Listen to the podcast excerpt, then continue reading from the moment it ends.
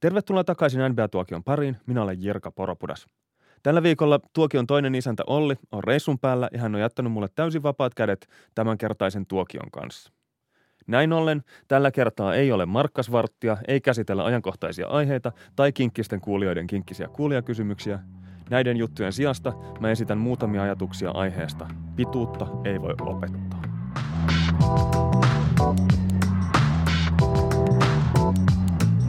Muista myös kuunnella NBA-tuokion High Flying Bird Live erikoisjakso.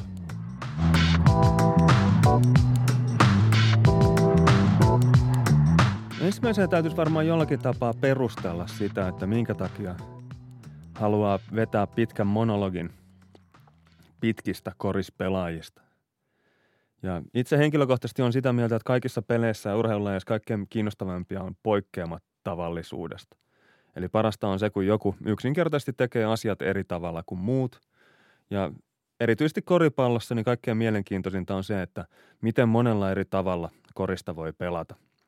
Esimerkkeinä vaikka Will Chamberlain ja Dirk Nowitzki, jotka molemmat on about rallaa 2-13 pitkiä korispelaajia, jotka on tehnyt urallaan 39, 31 000 pistettä, mutta he on tehneet ne pisteet täysin eri tavalla. Toisaalta koriksessa on mielenkiintoisia tämmöiset erikoiset pelaajat, joilla on jotain tiettyjä erityisominaisuuksia, tai sitten erilaiset pelaajayhdistelmät tai viisikot, jotka on koottu eri tavalla kuin ehkä tavallisesti on totuttu tekemään.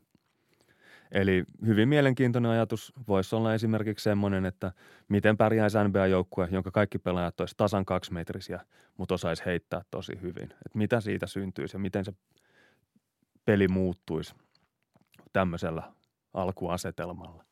Tai toinen, mitä mä yritän aina, tai yritin silloin, kun meillä oli kartanoherrojen kanssa treenit Mäkelän rinteen uintikeskuksessa, niin siellä oli kentän päädyissä niin pääty-päätykorit, jotka oli noin, mitä mä sanon, viitisen metriä koriskentän päätyrajan takana.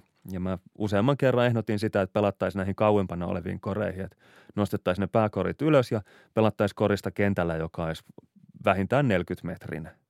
Ja olisi ollut mielenkiintoista nähdä, että miten se meidän kävelykoris muuttuu siitä, että kun päädyvaihdot onkin selkeästi pidempiä kuin normaalisti. Että tulisiko siitä jotain uusia keksintöjä tai muuttuisiko se peli jotenkin hauskaksi. Ja oleellista on myös se, että mitä erikoisempia nämä pelaajat on, niin sitä erikoisempia juttuja he voi siellä koripallokentällä tehdä tai sitä erikoisempia juttuja heidän valmentajansa voi laittaa heidät tekemään. Eli – tälläkin kuluneella viikolla yliopistokoriksen March Madnessissa, niin keskisen Floridan yliopiston 229 senttinen sentteri Taco Fall muutti täysin matsin Dukein tulevia NBA-tähtiä vastaan sillä, että hän oli vaan aivan valtavan kokonen. Tämän lisäksi UCF-valmentaja Johnny Dawkins pelutti tämmöistä siistiä puolustusta, jossa tarkoituksella jätettiin Dukein Trey Young ja Jordan Goldwire – kolmen pisteen kaaran takana niin täysin huomiotta ja annettiin niiden heittää, jos he uskalsi. Ja tästä tuli tämmöinen todella mielenkiintoinen peli, jossa alta vastaa ja pelasi tämmöistä vähän gimmikkipuolustusta, joka perustui siihen, että vastustajalla oli heikkous siinä, että he ei osaa heittää. Yli, ylivoimaisella vastustajalla oli heikkous siinä, että he ei osaa heittää kolmosia. Ja seurauksena oli niin kuin mielenkiintoisin korismatsi, jonka mä oon tänä vuonna nähnyt. Sen lisäksi ottelun lopetus oli traagisin, jonka nyt muistan. Eli jos se on mies muistiin traagisin matsin lopetus, niin se on traagisin matsi kolmeen vuoteen.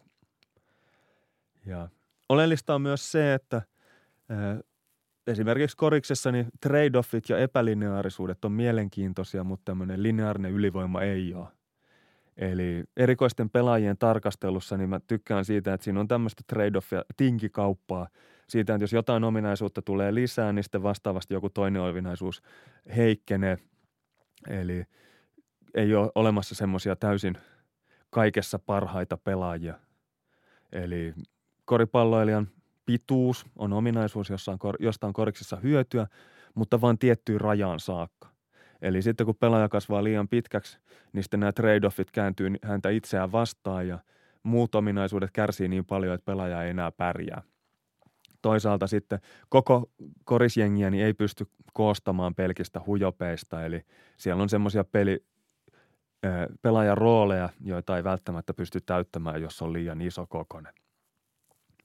Eli siinäkin mielessä tämä pituuden vaikutus koripallon pelaamiseen on mun mielestä hyvin mielenkiintoista. Ja se, mikä ei ole mielenkiintoista, on puhdas ylivoimaisuus.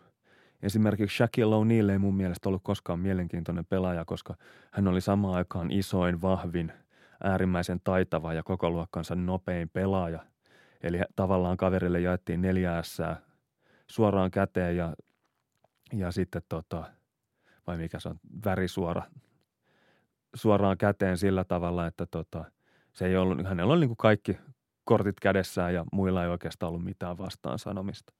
Sen sijaan kreikkalainen Sophocles Shortsanitis oli hyvin mielenkiintoinen tapaus sen takia, että hän, hän, hän, okay, hän, hänen viitattiin Baby Shackina, eli, eli hän oli tämmöinen Shaquille O'Nealin tyyppinen valtava jässikkä, mutta hän oli hyvin lyhyt suhteessa Shackiin. Eli hän oli vahvi ja massiivisin pelaaja kentällä, mutta hänellä oli heikkous, että hän ei päässyt irti lattiasta ja sen lisäksi hän oli alimittainen keskushyökkääjäksi. Ja paino ainakin 150 kiloa. Niin Shortsanittisen pelaamista taas on niin mun mielestä todella mielenkiintoista katsoa, kun kaveri joutuu sitten siellä niin voimalla ja massalla ja isolla säteellään, siis ihan niin kuin valtavalla ympärysmitallaan – niin tekemään jutut eri tavalla kuin esimerkiksi Shaquille O'Neal, joka nuoruuden vuosinaan pystyi tekemään koriskentällä ihan mitä halusi ja siinä ei ollut niin juurikaan rajoitusehtoja siinä hänen toiminnassaan. Tämän voisi ehkä viedä jopa niin pitkälle, että teräsmies on mun mielestä kaikkein epämielenkiintoisin supersankari, joka on olemassa.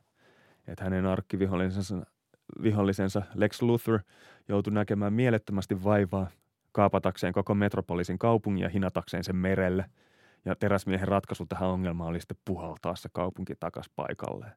Niin tämmöinen epäsuhta sen niin kuin protagonistin tota, ylivoimaisuus ja sitten vastustajan tämmöinen niin kuin äärimmäisen monimutkainen suunnitelma, joka sananmukaisesti puhallettiin nurin, niin ei se ole jännää. Samalla tavalla kuin Shaquille O'Nealin pelaamisen seuraaminen ei ollut mun mielestä koskaan kauhean mielenkiintoista. Eli haista paska, teräsmies. No niin, aika pitkä jorina tähän alkuun. Se, mitä mä yritän tässä sanoa, on se, että mä oon aina ollut kiinnostunut pitkistä korispelaajista, koska he vaikuttaa siihen peliin todella voimakkaasti ja voivat muuttaa pelin koko, niin kuin pelkällä olemassaolollaan. Eli heidän ei välttämättä tarvitse niitä heittoja torjua, kun he kuitenkin vaan muuttavat sitä ajatusmallia, joka vastustajalla on. Ja toisaalta niin heille ei välttämättä tarvitse sitä sinne ilmaa heittää, koska pelkästään se lobin uhka saa jo puolustajat liikkumaan eri tavalla. Tämä on mun mielestä hyvin mielenkiintoista. Tämän monologin sisältö on seuraavanlainen. Ensimmäiseksi pohditaan sitä, että miksi pituudesta on niin paljon hyötyä juuri koriksessa suhteessa ää, muihin urheilulajeihin. Sen jälkeen pohdiskellaan pitkäksi kasvamisen syitä ja taustoja. Vähän mietitään perintötekijöitä, ympäristöä ja erilaisia hormonaalisia kasvuhäiriöitä. Sitten mietitään, että mistä tulee vanha viisaus, pituutta ei voi opettaa – minkä jälkeen laaditaan sitten pitkä lista superpitkistä pelaajista, eli niin sanotuista super seven footereista, kavereista, jotka on yli 224 senttiä pitkiä. Sen jälkeen sitten pohdiskellaan äärimmäisen pitkiä pelaajia ja koripalloa ja sitä, että miten pitkien pelaajien ruumiin rakenne vaikuttaa siihen, että kuinka hyvin he korispelaajina menestyvät. Ja sen jälkeen kamot, kumotaan sitten usein toistettu harhaluulo liittyen pitkiin miehiin ja NBAhan – Eli harhaluulo, että yli 213 senttisellä jenkillä olisi 17 prosentin saumat päästä NBAhan, mikä ei siis pidä paikkaansa, vaikka siihen muun muassa Suomen korismaajoukkojen päävalmentaja Henrik Detmankin kuulemma uskoa. Ja sitten lopuksi pohdiskellaan vähän isojen pelaajien roolia nyky NBAssa ja ehkä sitä, että mihin suuntaan näiden pitkien jätkien roolit menevät tulevaisuudessa.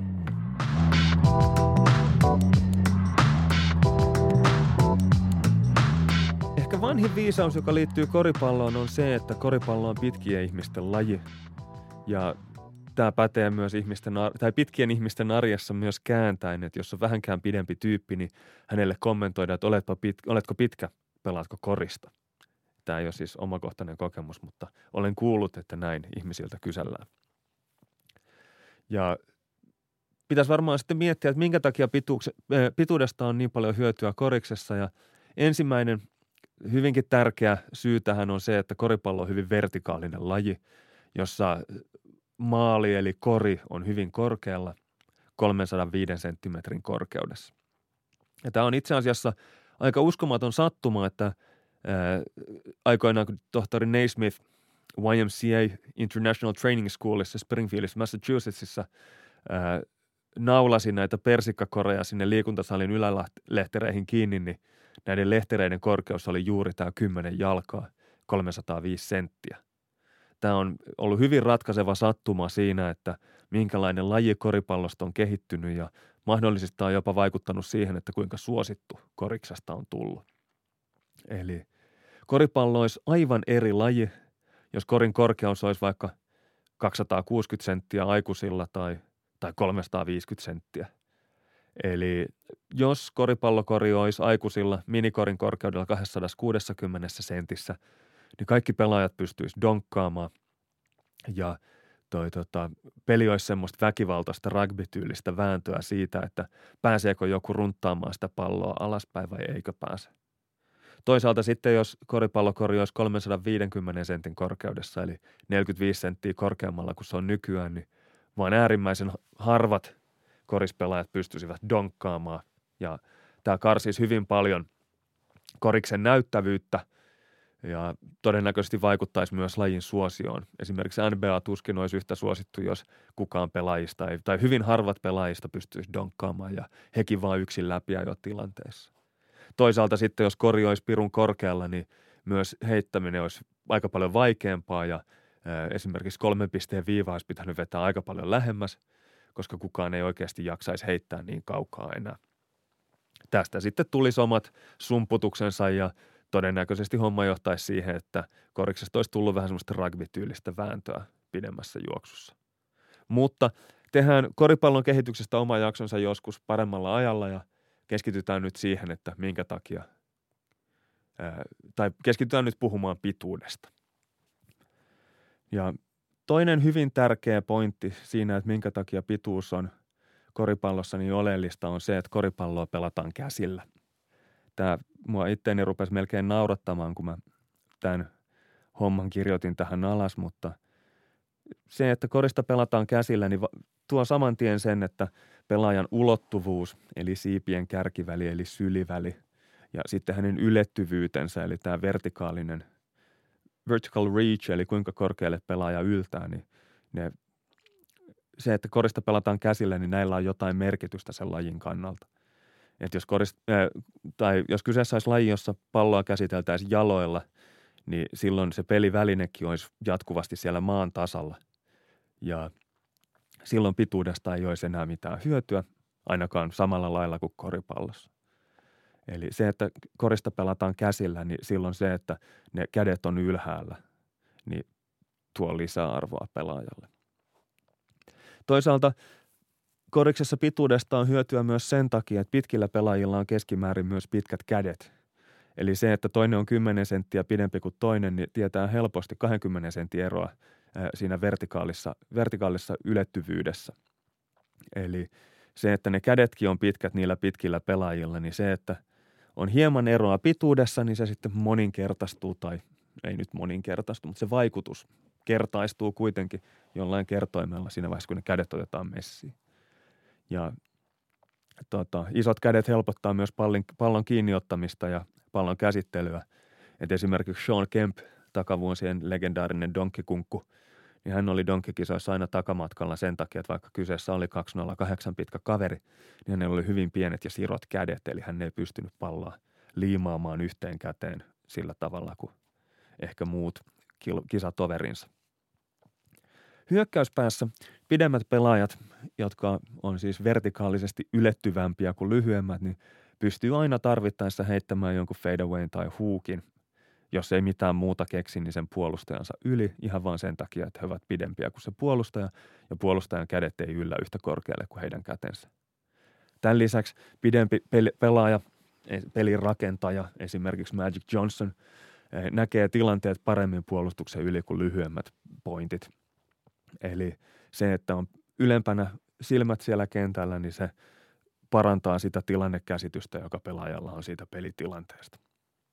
Puolustuksessa taas Hyvin usein homma menee jopa sillä tavalla, että joukkuepuolustuksen määrittää se, että kuka se kaikkein isoin jätkä siellä puolustuksessa on, että onko siellä joukkueella joko on korivahti tai sitten joukkueen korin alusta paistaa kuin paljas pylly sillä tavalla, että tota, hyökkäys pyrkii sitten sinne lähemmäs koria, kun tietää, että siellä ei ole tämmöistä, sanotaan 2-13 pitkää heiton torjujaa uhkana karkottamassa niitä ajoja ja tekemässä sitä korin tekemistä vaikeaksi.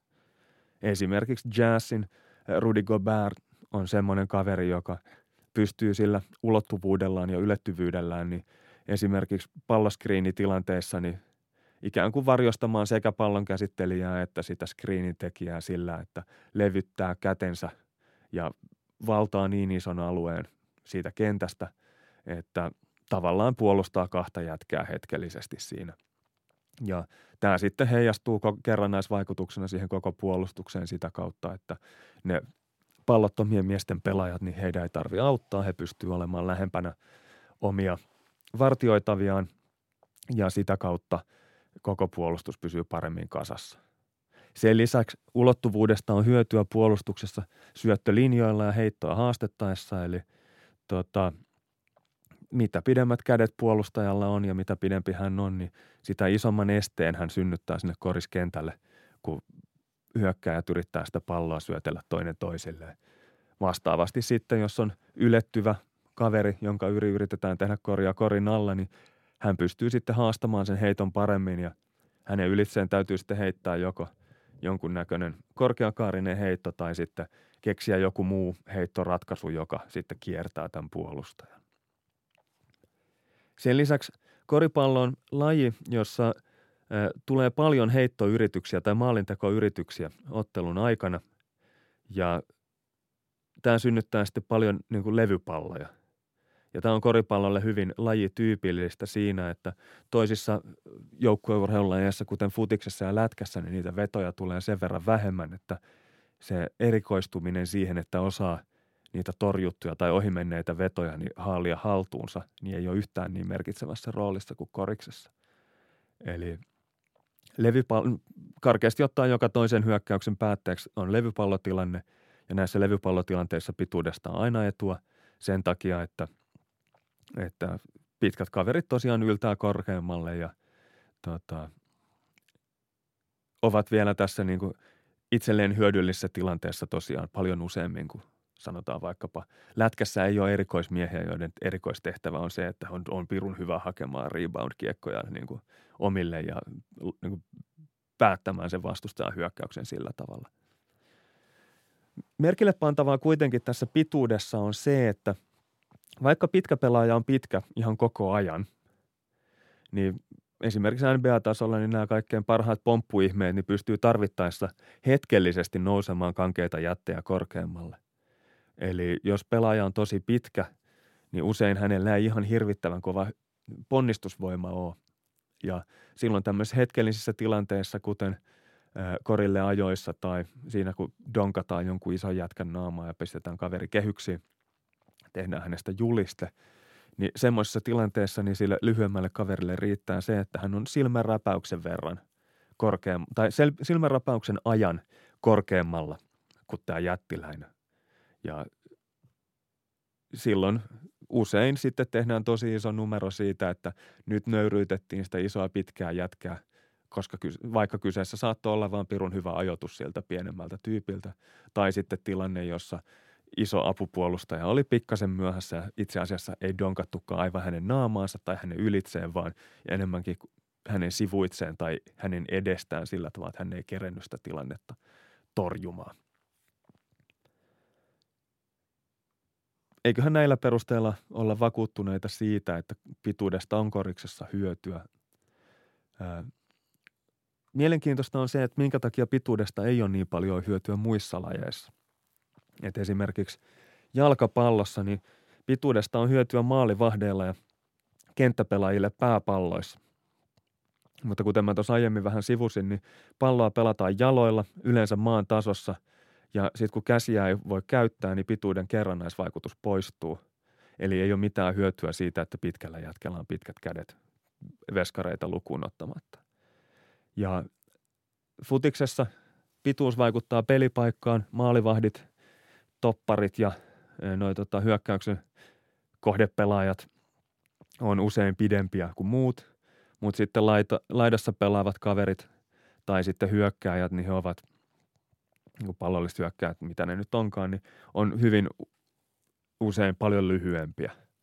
Ja oleellista tässä on se, että pidemmillä pelaajilla on isompi hitausmomentti ja, he on, ja painopiste on hyvin korkealla. Eli he on epäedullisessa asemassa tilanteessa, jossa pitää tehdä nopeita pikkuvikkeliä suunnanvaihdoksia ja, ja tila, tilanteessa, jotka vaatii hyvää tasapainoa. Eli nämä lyhyet kaverit, heillä on painopiste alhaalla, niin heillä on parempi tasapaino ja toisaalta he on myös kevyempiä, niin he pystyvät tekemään nopeampia, terävämpiä suunnanvaihdoksia. Hyvin mielenkiintoinen oli tämmöinen tutkimus, jossa todettiin, että tota, ihan huippufutareista, kun heidän pituuksia ja painojaan oli mitattu tai kirjattu muistiin, niin heidän pitu- pituuksien ja painojensa ää, tilastollinen jakauma oli hyvin lähellä tämmöistä tota, normaalia ää, tavallisten ihmisten jakaumaa. Ää, eli niin kuin tavallaan pituus ja paino on samasta jakaumasta revitty huippufutareilla kuin niillä katsojilla. Tämä tietenkin tarkoittaa sitä, että he ovat ihan keskipitkiä, mutta he ovat sitten lihaksikkaita, mikä on eri asia kuin nämä lädit, jotka katsoo matseja pubissa tai katsomossa tai kotisohvalla. Eli vaikka pituus ja paino onkin täsmäävät, niin, niin tota, se ei tarkoita sitä, että se niin kuin koko kehotyyppi on täysin samanlainen. Mutta fudispelaajat on hyvin lähellä pituuden ja painon keskiar- keskiarvoa ihan niin kuin isommassa populaatiossa. Eli ei voida sanoa, että futiksessa olisi erityistä hyötyä pituudesta. Lätkässä taas pitkät pelaajat ei saa vertikaalisesta ylettyvyydestä oikeastaan mitään hyötyä irti, koska kiekko on suurimman osa ajasta jään pinnassa ja sitten jos sitä yli, yli olkapään korkeudella yrittää pelata, niin siinä vaiheessa on sitten korkea maila. Ja suurin hyöty, joka kenttäpelaajille lätkässä tulee, niin on lämäreiden vipu varressa, eli pystyy lämäämään kovempaa. Ja joissain taklaustilanteissa niin tästä – pituudesta ja isommasta vivusta voi olla hyötyä. Toisaalta sitten pidempien pelaajien painopiste on korkeammalla ja he painaa enemmän kuin lyhyemmät pelaajat, mikä tarkoittaa sitä, että kun pitää polkasta itsensä terävästi kovaa vauhtiin, niin isommalta kaverilta vaaditaan enemmän tehoa, enemmän voimaa, että hän pääsee samalla tavalla liikkeelle kuin pienempi jätkä. Ja mulla itselläni on teoria siitä, että lätkässä pitkistä jaloista ei juurikaan ole hyötyä, koska nopeaa liikkumista varten potkujen pitää olla teräviä ja liike perustuu näiden luistinten, luistimen terien liukuun. Eli tota, tavallaan se, että ollaan luistimilla ja ne luistimet luistaa siinä jäällä, niin on vähän niin kuin olisi pidemmät jalat ja se tasapainottaa sitä, että jos toisella on pidemmät jalat, niin hän ei juurikaan saa niistä pitkistä kintuista hyötyä. Pikan luistelussa pidemmillä matkoilla luistelijat on pidempiä, mutta sitten jos on niin lyhyitä sprintti pikaluistelijoita, niin heidän pituutensa on pikemminkin sieltä niin kuin jakauma alapäästä. Eli pituudesta ei näyttäisi heille olevan mitään hyötyä. Kuitenkin pikaluistelussa niin potkun pituutta maksimoidaan sellaisilla klapsuttavilla luistimilla, joiden terä vaan keulasta kiinni. Ja idis siinä on se, että mitä pidempi potku niin, ja mitä pidempi työntö, niin sitä enemmän siitä saadaan tehoa irti. Mutta siinäkin se, että se luistin liukku sitä alustaa pitkin, niin silloin siitä jalan pituudesta ja askelpituudesta ei sinänsä ole mitään hyötyä. Eli lätkässä ei haittaa se, että jos on persjalkainen länkisääri, niin kauan kuin reisissä on voimaa. Ja joku voisi jopa väittää, että on syy siihen, miksi Suomi pärjää lätkässä. Eli ei tarvi olla kauhean pitkä tai fyysisesti poikkeuksellinen niin kauan kuin riittää kiukkua ja – on isot paksut reidet ja isot perät, niin niillä pääsee liikkeelle. Ja tämä voisi olla myös selitys sille, että minkä takia lätkäpelaajat on keskimäärin korispelaajia rumempia, koska heidän ei tarvitse olla mitään luonnonvalinnan tuottamia luomakunnan kruunuja. Riittää vähän semmoinen rähjäsempikin sälli siihen, että, että pystyy kiukulla polkemaan, puristamaan persiillä sen tarvittavan tilanne nopeuden itselleen. Lätkäveskat sitten taas – ne on tyypillisesti pidempiä kuin kenttäpelaajat Ja veskoilla pituudesta on hyötyä, kun he peittää maalia ollessaan perhosasennossa polvillaan, mutta tällöinkin ketteryys on se kaikkein tärkein fyysinen ominaisuus.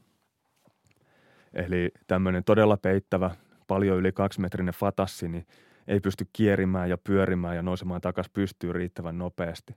Ja tästä ylimääräisestä massasta ja pituudesta niin voi olla hänelle sitten haittaa. Eli yksi mun suosikkiajatusleikkejä pienenä oli se, että olisi tämmöinen Jabba the Hutt-tyyppinen jättiveska, joka vaan semmoisena niin möllöttäisi kyljellään siinä ja peittäisi koko maalin. Niin se on valitettavan epärealistinen ajatusleikki. Ihan mielenkiintoinen sinänsä, mutta ei valitettavasti tästä todellisuudesta.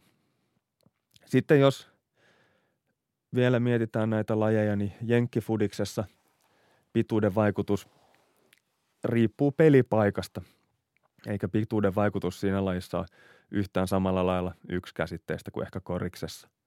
Eli esimerkiksi pitkä pelirakentaja näkee hyökkäyksen ja puolustuksen linjamiesten ylin hyvin ja yli hyvin, yli hyvin ja pystyy syöttämään puolustajien yli, vaikka heillä olisi kädet pystyssäkin.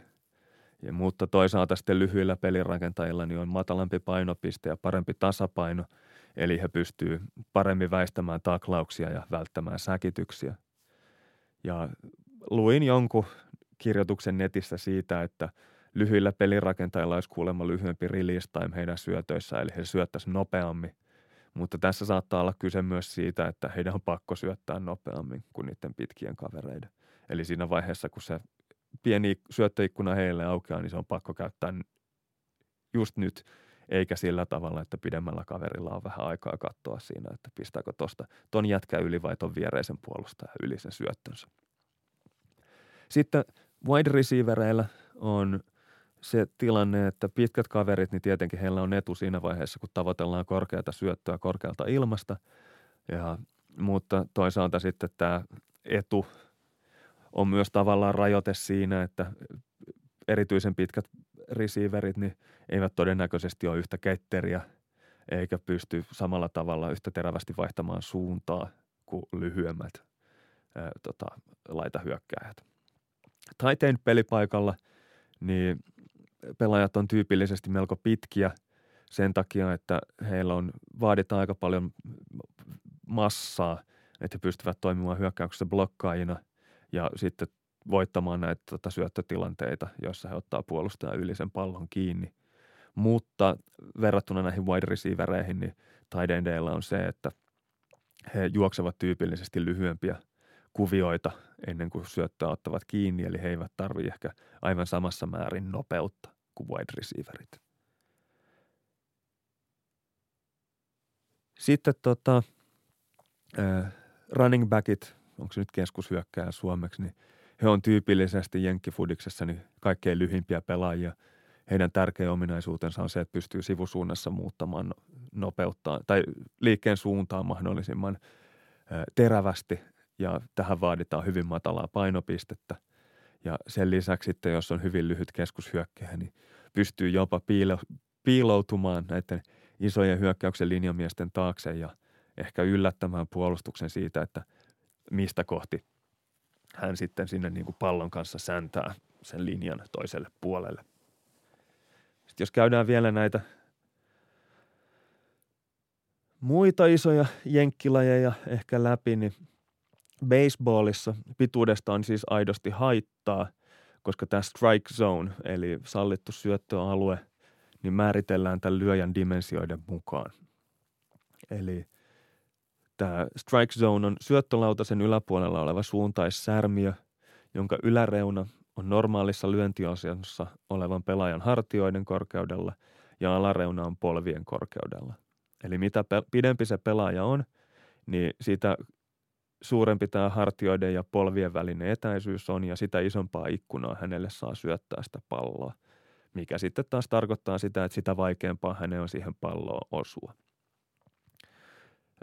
hauskana anekdoottina ehkä äh, Bill Veck-nimisen tota, aikansa Valavuoren 50-luvun tämmöinen äh, baseball-manageri, jolla oli loistavia ideoita. Niin vuonna 1951 palkkas joukkueeseensa 107 senttiä pitkän Eddie Gadelin. Tota, sillä tavalla, että siis 107 senttisen, siis tämmöisen hyvin lyhytkasvuisen kaverin, jonka lyöntiasento, kun hän ei ollut koskaan aiemmin tota, Major League Baseballia pelannut, niin sitä ei tiedetty, niin hän pystyi määrittämään sen itse, että se on semmoinen, että hän on aivan syväkyykyssä sillä tavalla, että toi tota olkapää ja polvi on melkein kiinni toisissaan. Eli saatiin mahdollisimman pieni strike zone sillä tavalla, että vastustaja oli mahdoton syöttää siihen oikeaa syöttöä, tai siis hyväksyttävää syöttöä tai tuomittaisi vääräksi. Ja sitten kun tämä Gaydon laitettiin kentälle, niin valmentaja oli häntä vannottanut, että jos edes yrität lyödä, niin tulee tota, sulle ei makseta palkkaa tästä matsista. Ja Gaydon sitten otti neljä väärää syöttöä vastaan ja sai siitä vapaa taipaleen ykköspesälle ja – sitten joukkuekaveri juoksi hänen puolestaan, koska hän ei ollut kauhean hyvä eteniä, koska oli niin pieni ja lyhyt juoksemaan. Mutta baseballissa siis pikemminkin tästä lyhyydestä on ääripäässä jopa hyötyä siinä, että voi olla pelaaja, joka eh, tämmöisenä tota jokerilyöjänä lyödään sinne ottamaan neljä väärää ja päästään ykköspesälle ilmaiseksi huonompi homma on sitten se, että jos noin lyhyt kaveri joutuisi siellä oikeasti kentällä palloja ottamaan kiinni ja heittämään, niin sehän ei tietenkään enää sitten onnistuisi. Sitten tenniksessä pituudella on kaksi, kahteen suuntaan vaikutus. Eli syötössä niin pitkällä pelaajalla on etu, koska hänellä on pidempi vipu sitä palloa lyödessä ja hän saa siis niin enemmän voimaa siihen avaussyöttöönsä – ja toisaalta sitten tota, mitä ulottuvampi pelaaja on, niin sitä isommalla alueella hän pystyy palloa osumaan ja pystyy sitten erilaisissa kulmissa lyömään palloa. Tota, niin kuin, hän on niin kuin, saavuttaa erilaisia lyöntikulmia sillä tavalla, että pystyy muuttamaan lyönnin suuntaa ehkä hieman eri tavalla tietyissä tilanteissa kuin lyhyempi pelaaja. Sen lisäksi sitten, jos yrittää vastustaja lyödä semmoisen lobin – tota, pitkän pelaajan yli, niin se on pitkän pelaajan yli lyöminen on tietysti vaikeampaa. Toisaalta sitten perusliikkumisjuttujen lisäksi niin pitkillä pelaajilla on tenniksessä semmoinen ehkä ongelma, että niin kuin tota mataliin palloihin kurkottaminen voi olla vaikeampaa. Ja toisaalta sitten tota, se on se jännä tämä kuollut alue keskivartalon ympärillä, johon voidaan niin kuin tarkoituksella lyödä tenniksessä. Niin pitkällä kaverilla – se on, on isompi. Eli heitä vatsaan on help, vatsa, heidän vatsaansa kohti on helpompi lyödä sitä palloa, mikä ehkä joissain tilanteissa saattaa vastustajalle tarjota semmoisen herkullisen maalitaulun ja saattaa olla sitten syy, miksei pitkät jätkät halua niitä palloja napaansa ottaa. Ehkä lähimpänä koripalloa tämmöisistä vertikaalisista lajeista niin on lentopallo – Lentopallos pituudesta on kiistatonta hyötyä, mutta mä väittäisin, että tästä pituudesta saatavan marginaalihyödyn taitepiste tulee selvästi aikaisemmin vastaan kuin koriksessa. Eli koriksessa voi olla vielä niin kuin selkeästi yli kaksimetriset sällit niin kuin hyvinkin tehokkaita, mutta lentopallossa niin se raja tulee jossain ehkä 110 sentin kohdalla jo – kun koriksessa, niin se tulisi jossain 200, eh, 210 sentin kohdalla. Se tulee lentopallossa se raja vastaan ja se voisi koriksessa tulla jossain 220 sentin kohdalla tai näin. Et siinä on niin varmaan 10 senttiä poikkeamaa. Ja yksi merkittävä tekijä on se, että lentopallossa ei ole minkäännäköistä painimista vastustajan kanssa, jolloin suuresta koosta ja painosta ei saa mitään hyötyä kuin, samalla lailla kuin koriksen korinaluspaineissa. Toisaalta sitten lentopalloilijoiden pitää tehdä todella nopeita käännöksiä – ja reagoida nopeasti ja olla muutenkin todella ketteriä. Ja nämä on semmoisia ominaisuuksia, että sitten kun mennään yli 210 sentin, niin pelaajan niin kuin yhtäkkiä on niin kuin jossain ihme siirapissa hiihtäisi. Ja se ei ole lentopallokentällä kovinkaan toivottavaa. Koriksessa semmoiset hitaammat kaverit saa oikealla sijoittumisella ehkä pantua paremmin piiloon lentopallossa voi olla sillä tavalla, että vastustaja esimerkiksi hyökkää tämmöistä hidasta kaveria kohti. Ei niinkään hänen torjuntansa yli, mutta sitten, että katsoo, että kaverin liike on niin heikkoa, että sinne syntyy sitten rakoja siihen puolustuslinjaan, kun kaveri ei pysty liikkumaan tarpeeksi nopeasti. Eli edellä luetelluista lajeista ja veikkaisin, että suurimmasta, suurimmasta osasta muitakin tota, joukkueurheilulajeja, niin koris on ehkä se kaikkein pituudesta, tai se, se laji, jossa pituudesta on kaikista eniten hyötyä. No okei, ehkä joku hollantilainen korfball voisi olla samalla linjalla, mutta tota, tämä pituuden vaikutus on koripallossakin kuitenkin epälineaarinen. Eli se ei tarkoita sitä, tai tarkoittaa sitä, että aina lisää pituutta olisi hyvä. Jossain vaiheessa tulee tämä marginaalinen lisähyöty, niin tai se kääntyy negatiiviseksi tämä marginaalihyöty. Eli kun kaveri on tarpeeksi pitkä, niin siinä vaiheessa aletaan jo toivomaan, että olisipa pikkasen lyhyempi, niin pärjäisi paremmin. Ja tämän lisäksi koko joukkue ei voi koostua 213 senttisistä kolosseista. Eli on niitä tiettyjä pelipaikkoja, joissa korispelaajallakin niin tulee toi maksimipituus aikaisemmin vastaan. Ja merkittävää tässä on se, että pitkät pelaajat kehittyy lyhyempiä pelaajia selvästi myöhemmin ja on näitä, ja sitten kun he ovat valmiita, ns-valmiita pelaajia, niin siinä vaiheessa ovat todennäköisesti, tyypillisesti eh, lyhyempiä pelaajia, kömpelömpiä ja hitaampia. Ja ensimmäiseen tähän hitaaseen kehittymiseen liittyy se, että hienomotoriikan kehittäminen on hyvin vaikeaa, jos nämä speksit muuttuu koko ajan. Eli yritä siinä niin kuin liikkua tarkasti ja terävästi ja kehittää, oppia erilaisia liikeratoja, kun ne raajat muuttuu koko sen murrosien ajan ja tosi pitkillä jätkillä jopa vähän sen jälkeenkin. Eli voidaan ajatella, että pitkien pelaajien tämmöinen hienomman motoriikan oppiminen alkaa tosissaan vasta siinä vaiheessa, kun he ovat saavuttaneet harjakorkeutensa. Eli siinä mielessä tota, pitkien pelaajien kehitystä pitäisi jaksaa odottaa joitain vuosia pidempään kuin lyhyempien sällien, koska he tosiaan ovat vasta oppimassa liikkumaan, saati sitten pelaamaan korista siinä 20 vanhemmalla puolella. Toisaalta sitten painopiste nousee, kun pelaajan pituus kasvaa, mikä tekee suunnanmuutoksista vaikeampia, jos tämä painopiste heiluu hyvin korkealla – tai vaihtoehtoisesti pelaajan täytyy tehdä peliasentonsa hyvin matalaksi, että he saisi tätä painopistettä alaspäin, mikä voi olla sitten rajoittavaa, eli joutuu menemään niin syvään kyykkyyn, että ei pysty siitä enää terävästi liikkumaan. Ja ennen kaikkea se on kuluttavaa.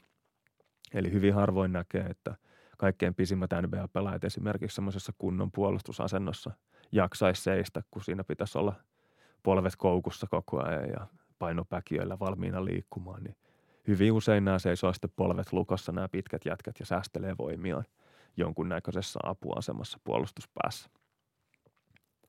Sen lisäksi ihan mielenkiintoista on tämä, että tämmöinen hetkellinen tilannen nopeus, eli kuinka nopeasti iso kaveri pääsee liikkeelle, niin on usein matalampi kuin lyhyemmillä tyypeillä.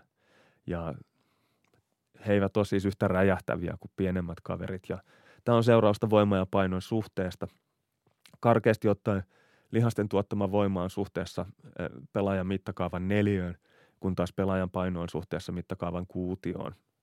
Eli siinä vaiheessa, kun lisätään 10 prosenttia pelaajan pituutta, niin siinä käy sillä tavalla, että hänen voimansa ja painon suhde pienenee ja räjähtävyys kärsii.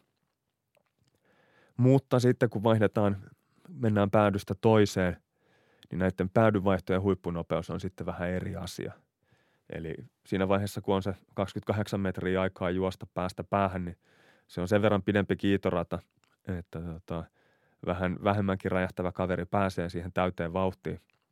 Ja semmoisissa tilanteissa niin pitkästä askelpituudesta alkaakin taas olla kunnolla hyötyä, vaikka se alkukiihdytys olisikin laahaavampi. Ja tietenkin siis, jos on pelaaja, joka on yhtä räjähtävä kuin toinen, niin tietenkin sillä, jolla on, jolla on pidempi askel, niin on tilanteessa etu, kun hän yhdellä askeleella pääsee pidemmän matkan esimerkiksi puolustajastaan. Pääsee pikkasen ohi sillä, että ensimmäinen askel on vähän pidempi kuin sillä puolustajalla. Noihin päädyvaihtoihin liittyen henkilökohtainen anekdootti siitä, kuinka pitkäaikainen joukkuekaverini Heikkilä, Yläpylly Heikkilä, niin se on todella jännä, miten yhdellä polvellakin Hebe dominoi mua yli 15 metrin juoksussa. Eli siinä, että kun juostaan koriskenttää päästä päähän, niin – vaikka kaveri on ihan klenkkauskondiksessa, niin jalat alkaa kainaloista, niin saavuttaa siitä sen verran enemmän etua. Kun vaikka ei mua montaa senttiä pidempi, mutta on pidemmät jalat, niin kyllä mä jään edelleen Heikkilästä jälkeen siinä vaiheessa, kun juostaan kenttää päästä päähän. Eli siinä vaiheessa, kun kerkeä kiihdyttää siihen täyteen vauhtiin, niin sitten se askelpituus ja rullaaminen niin on semmoinen pidemmän kaverin puolella oleva tekijä. Sen lisäksi sitten pitkät pelaajat, kun he käsittelee palloa, niin kuljettaminen on tietyllä tapaa merkittävä rajoite heille, elleivät sitten pysty pitämään pelin, peliasentoa hyvin matalana. Eli vaikka pitkän pelaajan motoriikka ja tekniikka olisi kunnossa, niin matka kädestä lattia on pitkä.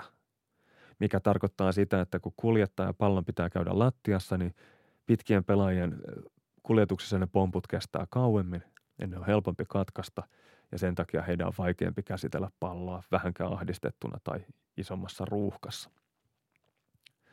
Eli sen takia pelirakentajat on NBAssakin esimerkiksi tai ihan oikeastaan missä tahansa korissarjassa, niin ne on selkeästi lyhyempiä kuin ne muut kaverit, koska heidän täytyy pystyä sitä palloa käsittelemään ja vähänkään painostettuna, niin pidemmällä kaverilla saattaa tulla siinä ongelmia.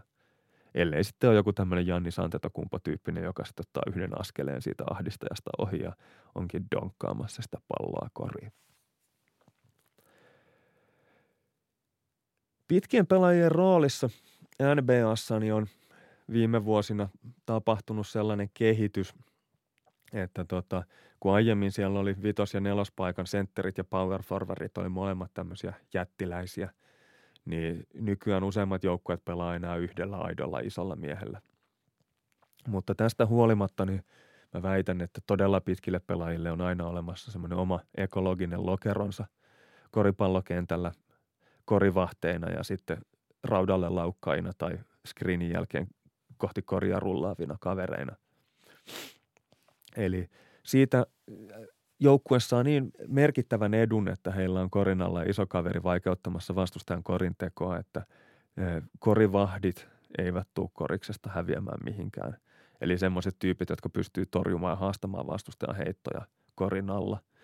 On kuitenkin mahdollista, että jälleen kerran Janni Santetokumpon tyylistä kreikkalaista friikkiä – esimerkiksi käy, esimerkkinä käyttäen, niin tota, voi olla niin, että se ei välttämättä ole semmoinen raskas saapasjalkainen sentteri enää se korivahti, vaan se voi olla tämmöinen kaveri, joka liitää sieltä heikosta laidasta ää, lyömään sen pallon katsomaan siinä vaiheessa, kun hyökkäjä luulee jo, että on päässyt sinne palloa nostelemaan sinne tota kuppiin. Toisaalta sitten hyökkäyspäässä niin vastustajan puolustusmuotoa pystyy – hyvin tehokkaasti rypistämään sillä, että joukkueessa on yksi iso kaveri, joka tekee screeniä, juoksee siitä uhkaavasti kohti koria tai muuten vaan ryskää kohti koria. Eli tämä tämmöisillä aliupeilla uhkaaminen, eli ihan silkka mahdollisuus sille, että sille kaverille syötetään korkea syöttö ilmaan, niin se avaa tähän hyökkäykseen kolmannen ulottuvuuden. Vaikkei palloa siihen niin saataisiin edes lobisyöttöä annettua, niin se uhka on silti olemassa ja pakottaa puolustuksen olemaan hereillä ja reagoimaan siihen. Eli se iso jätkä, joka tekee screeniä ryskää kohti korjaa, niin sinne tulee sitten heikosta laidasta joku puolustaja sitten vähän bamppaamaan häntä ja ottamaan häneltä sitä äliuppia pois ja joutuu jättämään oman miehensä sinne vastakkaiseen nurkkaan vapaaksi. Tai muuten vaan vastustajan puolustajat joutuu sumputtaa kohti sinne korja siinä vaiheessa, kun iso kaveri uhkaa sillä, että jos hänelle pallo annetaan ilmaan, niin hän donkkaa sen alaspäin. Eli vaikka näille isoille jätkille sitä palloa ei pelattaiskaan, niin he kuitenkin niin kuin hämmentää sitä puolustuksen soppaa ja vetää niitä puolustajia itseensä, mikä on sitten koko joukkueen etu, vaikka he eivät saisi siitä minkäännäköisiä tilastomerkintöjä omaan sarakkeeseensa. Joo sillä tavalla. No tässä Tuokion monologijaksossa käsitellään siis NBAn pisimpiä pelaajia. Perinteisesti nämä NBAn pisimmät pelaajat on niin sanottuja seven footereita, eli noin 213 senttisiä pelaajia, ja tyypillisesti heidät on mitattu kengät jalassa, eli todellinen pituus on tuosta joitain senttejä alaspäin. Mutta tullaan myöhemmin toteamaan, että NBAssa tämän mittaiset kaverit on pikemmin sääntö kuin poikkeus, niin tässä tuokiossa keskitytään tämmöiseen super seven footereihin, joka on siis mun tätä tuokiota varten kehittämä ilmaus, joka tarkoittaa kavereita, joiden pituus on vähintään seitsemän jalkaa ja neljä tuumaa, eli 224 senttiä. Eli Yleensä jos koriksessa puhutaan isoista jätkistä ja seven footereista, eli 213 senttisistä jätkistä, niin nyt on siirretty fokus heistä hieman vielä ylemmäs näihin super seven footereihin. Seitsemän jalkaa neljä tuumaa, eli 224 senttiä tai enemmän.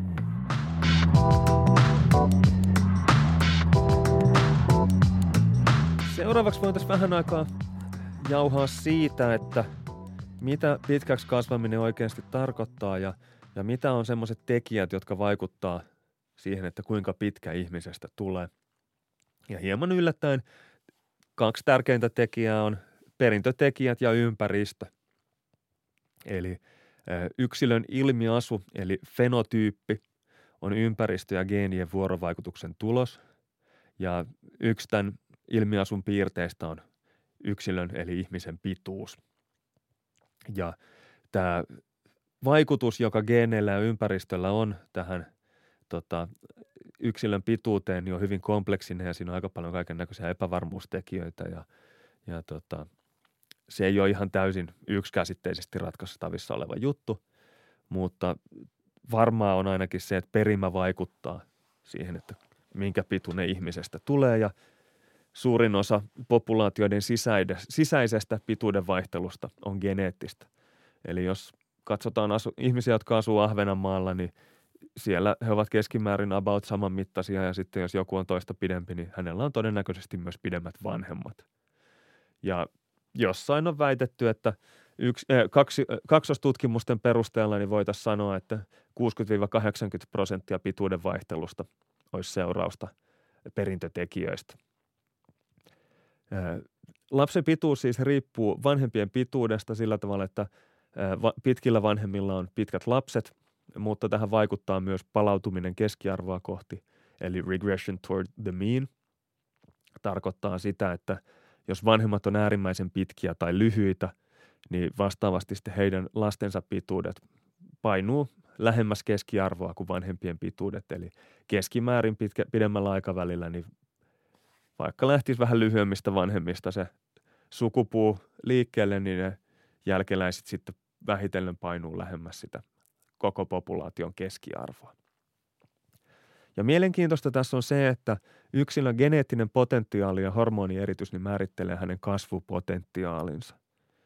Ja sairaudet saattaa rajoittaa tätä potentiaalin saavuttamista ja toisaalta sitten myös eri yksilöillä on erilainen geneettinen vaste ulkoisiin tekijöihin, Eli perintötekijät kertoo myös siitä, että kuinka altis yksilö on sille, että ruokavalio, liikunta tai elinympäristö vaikuttaa hänen pituuskasvuunsa.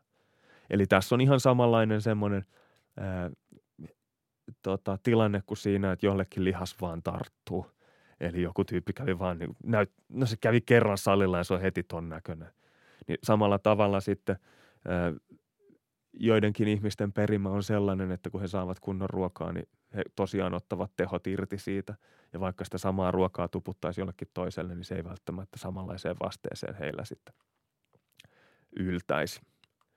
Ja sitten kun tämä perimä asettaa raamit sille, että kuinka pitkäksi yksilö voi kasvaa, niin sen jälkeen ympäristötekijät määrää sen, että kuinka lähelle tätä sisäkattoaan yksilö loppujen lopuksi kasvaa.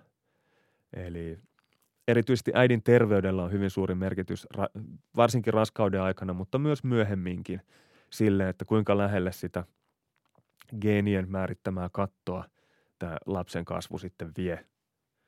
Ja oleellista on se, että keskipituus kasvaa käytännössä kaikkialla Euroopassa ja tämä tarkoittaa sitä, että kaikille on tarjolla riittävästi ravintoa ja ainakin jonkinlaista terveydenhuoltoa, eli sairastelu on vähentynyt – Vastaavasti sitten Aasiassa keskipituus on lähtenyt kasvuun sen takia, että ruokavalio on ehkä muuttunut.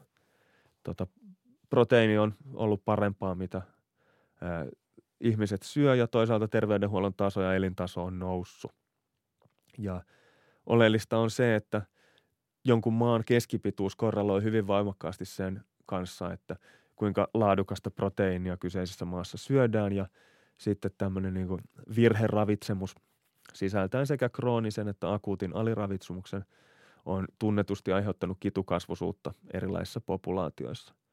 Hyviä esimerkkejä on esimerkiksi Pohjois-Korea, jossa nälän hädästä kärsivä kansani on selkeästi lyhyempää kuin samasta pohjasta liikkeelle lähtenyt etelä-korealainen porukka, joka on sitten heitä selkeästi pidempää.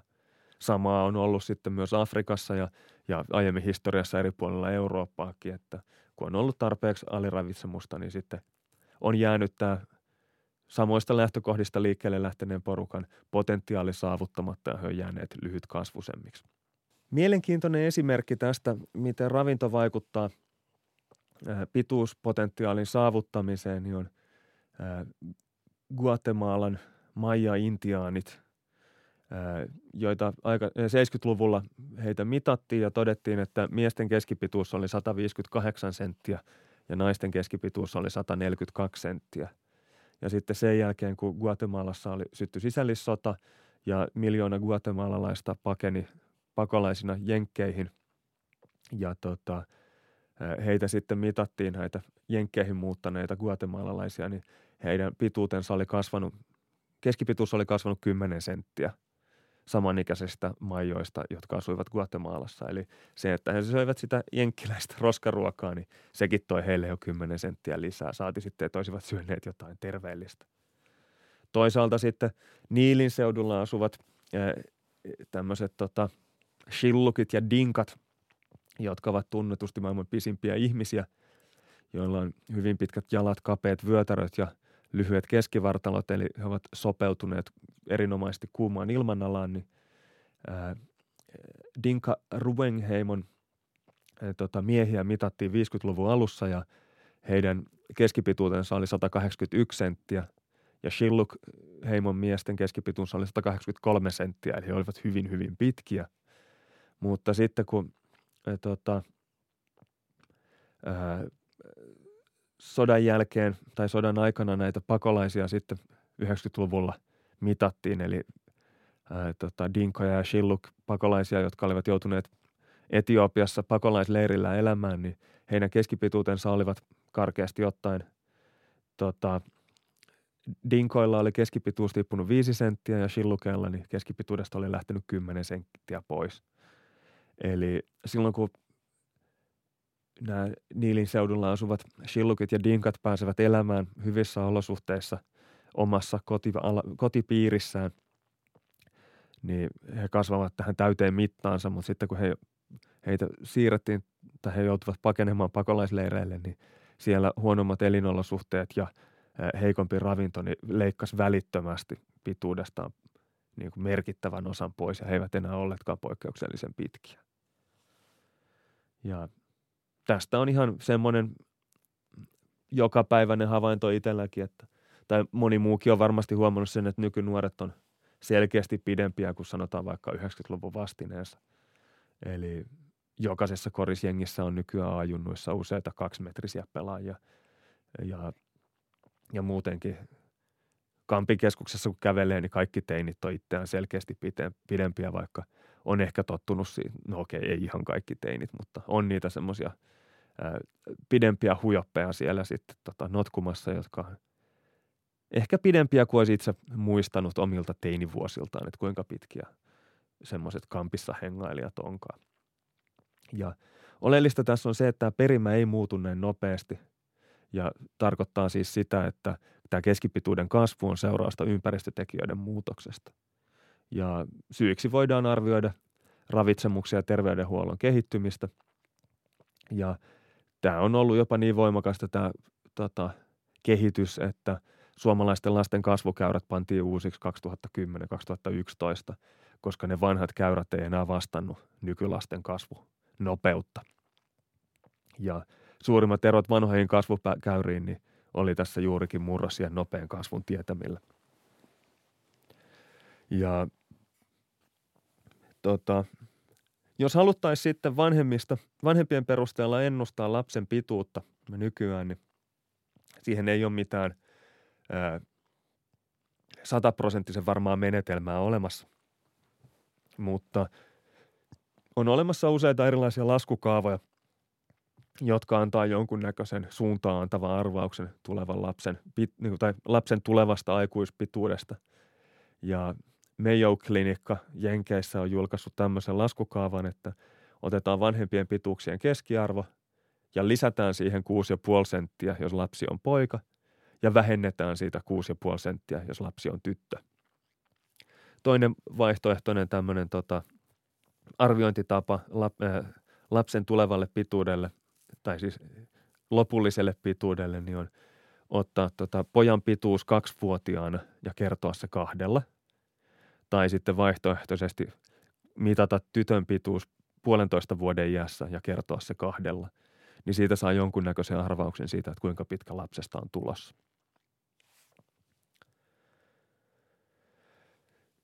Sen lisäksi, että tota,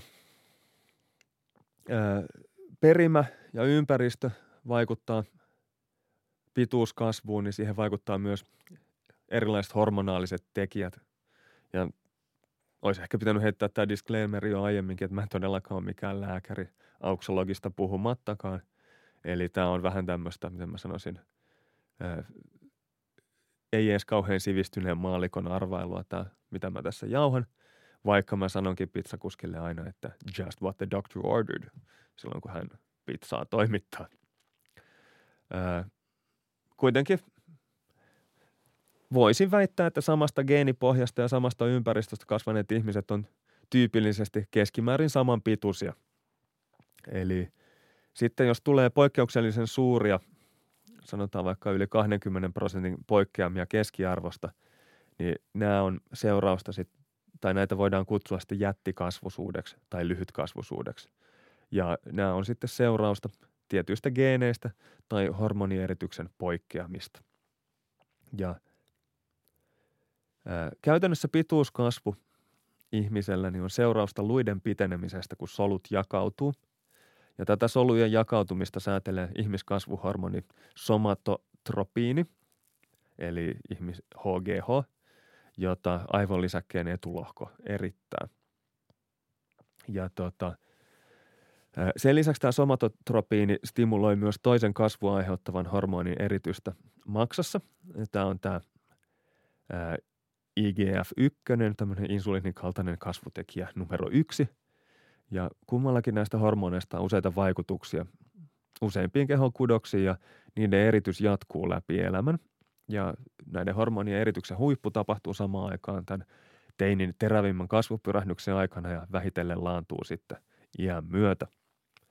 Ja erityisesti nuorilla näiden hormonien eritys tapahtuu purskeissa ja kaikkein voimakkainta se on nukkuessa. Ja sitten kun näitä hormoneja, somatotropiinia ja IGF-1 erittyy, niin ne sitten synnyttää pituuskasvua, joka käytännössä tarkoittaa sitä, että lähellä luidenpäitä sijaitsevilla kasvulevyyksi kutsutuilla alueilla niin solut jakautuu. Ja sitten kun puberteetti päättyy, niin nämä kasvulevyt sulkeutuu ja sen jälkeen näiden luiden pituuskasvu ei enää ole niin kuin luonnollisesti mahdollista. Ja Joskus tämä hormonieritys ei toimi niin kuin pitäisi ja ihmisen pituuskasvu häiriintyy. Ja yleisimmin tämmöinen hormonierityksen poikkeama niin aiheuttaa lyhytkasvusuutta, mutta koska tämä pitkä monologi käsittelee sitä, että pituutta ei voi opettaa, niin tässä podcastissa keskitytään sitten tähän pituusjakauman toiseen ääripäähän, eli jättikasvusuuteen. Ja näitä jättikasvisuuden muotoja on monenlaisia, ne kaikki on todella harvinaisia. Oleellista on se, että – tämä niin sanottu gigantismi on lyhytkasvuisuutta paljon harvinaisempaa. Eli näitä lyhytkasvuisia ihmisiä on hengaamassa ympäri erilaisia ostoskeskuksia niin selkeästi enemmän kuin näitä jättikasvusia. Ja tota, aivolisäkkeen liikatoiminta, eli niin sanottu gigantismi, niin tota, johtaa sitten tämmöiseen niin poikkeukselliseen ylimäärä, ylenmääräiseen kasvuun ja – yksilön pituuteen, joka on niin kuin merkittävästi keskiarvoa pidempi. Eli ihmisillä, äh, tota, ihmisillä yleensä puhutaan gigantismista silloin, kun pituus on kasvanut tämmöisen ylimääräisen hormonitoiminnan myötä niin jonnekin 210 tai 270 senttimetriin. Ja tämä on siis tota, gigantismissa pointtina on se, että tämä hormonituotanto on erittäin korkealla tasolla ennen kuin nämä kasvulevyt sulkeutuu. Ja tarkoittaa sitä, että tämä kasvu tapahtuu teini-iässä tai korjaan murrosiässä tai vielä murrosia, pian murrosian jälkeen. Ja yleisin syy tähän tota, ö, gigantismiin on jonkunnäköinen poikkeuksellinen kasvain tuolla tota, aivon lisäkkeessä, joka sitten tota, muuttaa tätä hormonieritystä. Sitten toinen tämmöinen tota, jättikasvusuuden muoto on akromegalia, jossa sitten tota, syntyy tämmöistä niin kuin luiden kasvamista myös erityisesti tota, raajoissa ja kasvoissa. Ja akromegalia poikkeaa gigantismista siinä, että akromegaliassa tämä tota, ylimääräinen kasvuhormonieritys jatkuu vielä sen jälkeen, kun nämä kasvulevyt ovat jo sulkeutuneet. Eli siinä vaiheessa ne luut on, niin kuin, ne ei kasva enää pituutta, vaan ne kasvaa, kasvaa sitten niin kuin leveyssuunnassa ja vääntyy ehkä vähän erikoisen mallisiksi. Paras esimerkki ehkä, jos ajattelee, niin tota James Bondin vihollinen rautaleuka, niin se on tämmöinen hyvä esimerkki akromegaliasta kärsivästä ihmisestä. Sitten jos mietitään, että jotain historiallisia esimerkkejä tämmöisistä jättikokoisista ihmisistä, niin varmaan kannattaa aloittaa pitkästä Tanelista, eli Daniel Kajanuksesta, joka on yksi kaikkien aikojen pisimpiä, ellei mahdollisesti pisin suomalainen.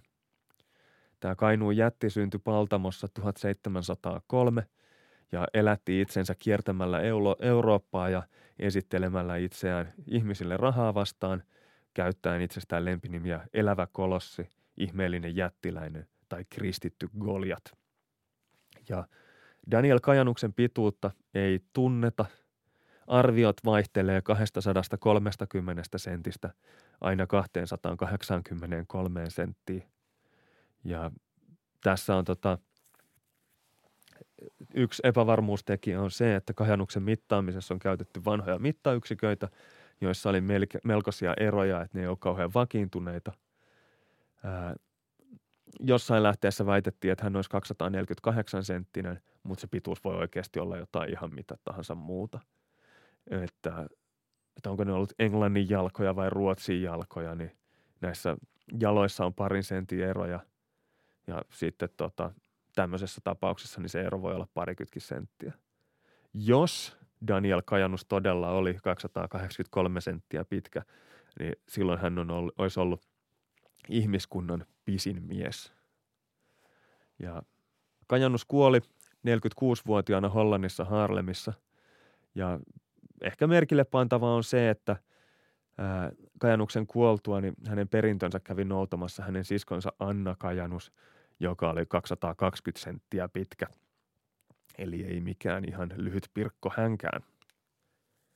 Ja näiden Kajanuksen sisarusten lisäksi Kainuussa on syntynyt muitakin pitkiä ihmisiä. Puolangalla syntyi vuonna 1886 Lauri Moilanen, jonka pituus lähteestä riippuen on joko 236 senttiä tai jossain veikattiin, että hän olisi 246 senttinen. Ja jos olette niin kuin allekirjoittanut, niin kartasta voi katsoa, että Paltamosta on Puolangalle noin 60 kilsaa. Eli hyvin lähellä toisiaan. Okei, ajallisesti eroa on toi parisataa, melkein parisataa vuotta, mutta eh, hyvin lähellä toisiaan nämä kaksi suomalaisjättiä ovat syntyneet.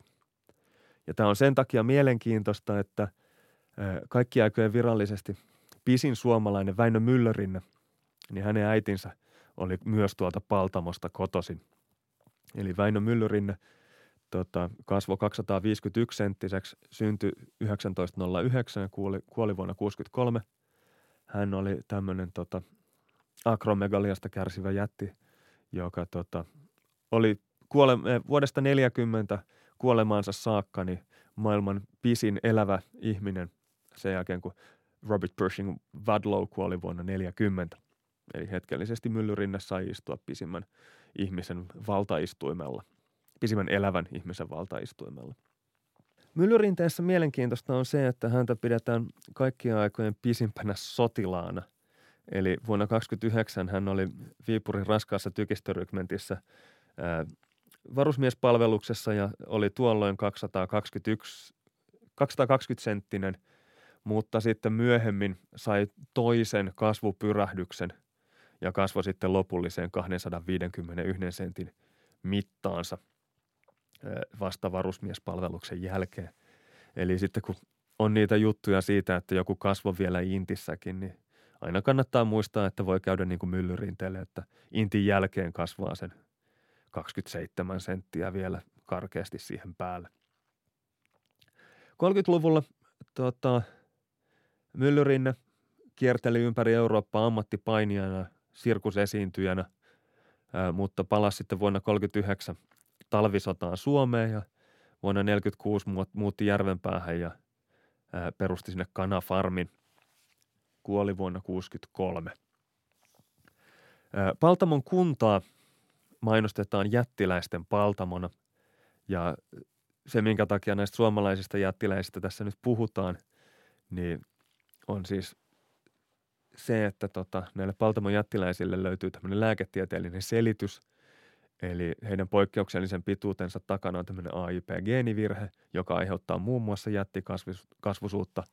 Ja tutkimuksen mukaan niin tuolla Paltamon seudulla on pari tämmöistä sukua, joilla tämä geenivirhe on – ja ilmeisesti Kajanuksen suku on kuulunut mitä ilmeisimmin myös tähän ryhmään.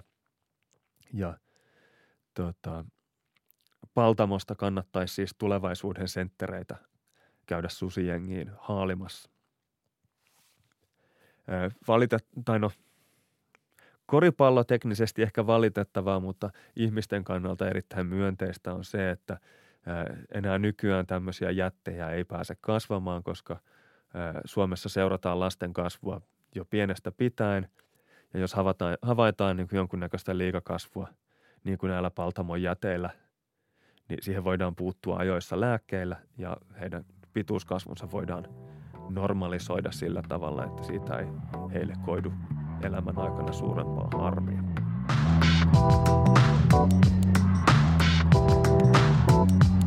Seuraavaksi voitaisiin suorittaa tämmöinen pienoinen loikka Paltamosta Jailin yliopistoon ja palata siihen, miten korispelaajille pituutta ei voi opettaa. Eli Jailin yliopiston päävalmentaja Howard Holborn äh, kirjoitti vuonna 1949 kirjassaan Scientific Basketball, että hyvin jalostettu pitkäpelaaja on arvokkain voimavara, joka koripallojoukkueella voi olla. Ja tässä pitkällä pelaajalla Coach Holborn viittasi tämmöiseen 196 213 senttisiin pelaajiin. Ja taustalla tässäkin on taas tämä ajatus, että pituutta ei voi opettaa, mikä tarkoittaa siis sitä, että pitkästä ihmisestä voi tulla hyvä korispelaaja, jos hän oppii pelaamaan. Ää, tai siis hänestä voi tulla hyvä pitkä korispelaaja, jos hän oppii pelaamaan. Kun taas sitten, jos olisi jo valmis taitava pelaaja, joka on lyhyt, niin hänestä ei ikinä pitkää pelaajaa saada – enää sitten aikuisiällä. Eli jos halutaan pitkiä, hyviä pelaajia, niin täytyy ottaa ihmisiä, jotka on valmiiksi pitkiä ja sitten yrittää opettaa heille korista. Toisinpäin se homma ei toimi. Öö, usein puhutaan, että George Mikan on semmoinen ensimmäinen merkittävä, iso, jättikokoinen korispelaaja, mutta ennen häntä pelasi tuolla tuota Oregonin yliopiston joukkueessa Urgel Slim Vintrum Youth, jonka tämä Yalein valmentaja Holborn nimeää ensimmäiseksi isoksi pelaajaksi. Hän oli tämmöinen 203 senttinen keskushyökkääjä, joka johti joukkueensa vuonna 1939 niin ensimmäiseen NCAAn yliopistomestaruuteen. Hän oli 203 senttiä pitkä, mutta hyvin hintelä ja – Hänellä itse asiassa yliopistoura ensimmäiset vuodet meni kamoja keräillessä, eli oli siellä pitkin lattioita, puhkes kukkaa vasta seniorikaudellaan. Sitten yliopistosta valmistuttuaan niin Wintermute pelasi yhden kauden National Basketball Leagueissa Detroit Eaglesin riveissä 39-40, mutta sen jälkeen sitten lopetti koripallon pelaamisen ja siirtyi Boeingille jonkunnäköiseksi lentokone insinööriksi. Hänelle kävi sillä tavalla ikävästi, että vuonna 1977 oli Seattlein Lake Unionilla purjehtimassa jahdillaan ystäviensä kanssa ja katosi. Eli vähän epäselvää, mitä siellä oli tapahtunut, mutta seura- pari päivää myöhemmin tota, heidän veneensä löytyi ja yksi hänen tota, ystävistään nukkui siellä veneessä, mutta Wintermutea ei koskaan löydetty. Eli ensimmäisen ison korispelaajan tota, tarina päättyi vähän traagisesti tämmöiseen erikoiseen murhamysteeriin mahdollisesti. Sitten tuossa jo mainittiin e, ensimmäinen tämmöinen ammattilaiskoriksen jättiläinen oli vuonna 2024 syntynyt George Mikan, joka oli 208 senttiä pitkä ja paino 111 kiloa. Ja hän pelasi siis Chicagon eh, DePaulin yliopiston joukkueessa, mutta silloin kun hän vuonna 1942 ensimmäisiin treeneihin tuolla meni ja, ja vaikka oli siis 208 senttiä pitkä ja 111 kiloinen, niin hän oli hyvin kömpelö liikkeissä ja sen lisäksi hän oli erittäin vakavasti likinäköinen sillä tavalla, että hänellä oli hyvin paksut rillit. Mutta joukkueen valmentaja Ray Meyer ja Maikan sitten treenasivat ja treenasivat ja treenasivat, kunnes Maikan oppi heittämään sitten huukheiton tarkasti kummallakin kädellä. Ja tämä harjoitusrutiini, jota he hinkkas, niin on se sama Maikan drill, jota ainakin allekirjoittanut on joskus junnuna joutunut vetämään. Sen lisäksi parantaakseen tota, kömpelön Maikanin liikkumista, niin valmentaja Meyer sitten laittoi hänet vetämään nyrkkeilyä ja käymään tanssitunneilla ja hyppimään narua, että hänestä saataisiin vähän liikkuvampi. Ja lopputulemana oli se, että muutaman vuoden treenin jälkeen niin Maikan dominoi täysin yliopistosarjaa ja sen lisäksi hän oli valtavan kokoinen ja voimakas ja pysäyttämätön hyökkäyksessä huukheittonsa kanssa, niin – hän oli myö, häntä pidettiin myös yhtenä niin kuin kovaluisimpana ja tiukimmista kilpailijoista, joka sitten pelasi usein loukkaantumisista huolimatta ja, ja rankaisi vastustajan senttereitä erittäin kovilla virheillä. Eli sen lisäksi Maikanilla oli semmoinen ominaisuus, jolla hän pystyi ottamaan näitä otteluita haltuun, eli hän pystyi torjumaan laskevia palloja. Pystyi hyppäämään niin korkealle, että – pystyi torjumaan heito ennen kuin se meni koriin sisään. Ja nykyään tämä laskeva pallo on tietenkin, siitä vihelletään vastustajalle kaksi pinnaa automaattisesti, mutta noihin aikoihin sitä ei ollut säännöissä erikseen kielletty, koska ei voitu kuvitellakaan, että joku yltäisi niin korkealle. Ja Maikan muisteli DePaulin riveissä pelaamansa paikkapuolustusta sillä tavalla, että heillä oli neljä kaveria puolustamassa kolmen sekunnin reunoja ja hän seisoi korjalla ja sitten kun toinen joukkue heitti, niin hän hyppäsi ja otti sen pallon, löi sen omilleen siitä sitten niin kuin ennen kuin se kerkesi koriin. Ja tämän seurauksena sitten NCAA ja myöhemmin NBA niin kielsivät sitten tämän laskeviin palloihin koskemisen. Maikkanin ammattilaisura, vaikka häntä muistellaan ensimmäisenä tämmöisenä todellisena ammattilaisjättinä, niin kesti vaan seitsemän kautta. Hän pelasi Minneapolis Lakersissa vuodesta 48 vuoteen 54 piti taukoa ja pelasi sitten vuoden 55-56 kauden vielä. Ja seitsemällä kaudellaan niin hän voitti viisi mestaruutta ja oli neljä kertaa All-Star-matsissa. Eli oli mestaruuksien kannalta aika ylivoimainen. Ja tota, peliuransa jälkeen Maikkanista sitten, Maikkan oli perustamassa American Basketball Association ja ABAta 70-luvulla ja toimi liigan komissaarina – ja myöhemmin hän oli sitten myös perustamassa Miami Timber, äh, Korean Minnesota Timberwolvesin äh, franchisea NBAhan. Ja sitten vanhoilla päivillään kävi pitkällistä pitkällistä oikeustaistelua NBAta vastaan parantaakseen pelaajien mitättömiä eläkkeitä. Ja erityisesti siis niiden pelaajien kohdalla, jotka tota, olivat pelanneet ennen kuin liigasta tuli oikeasti kannattava. Eli yritti ajaa näiden vanhempien pelaajien asiaa sitten loppuun asti.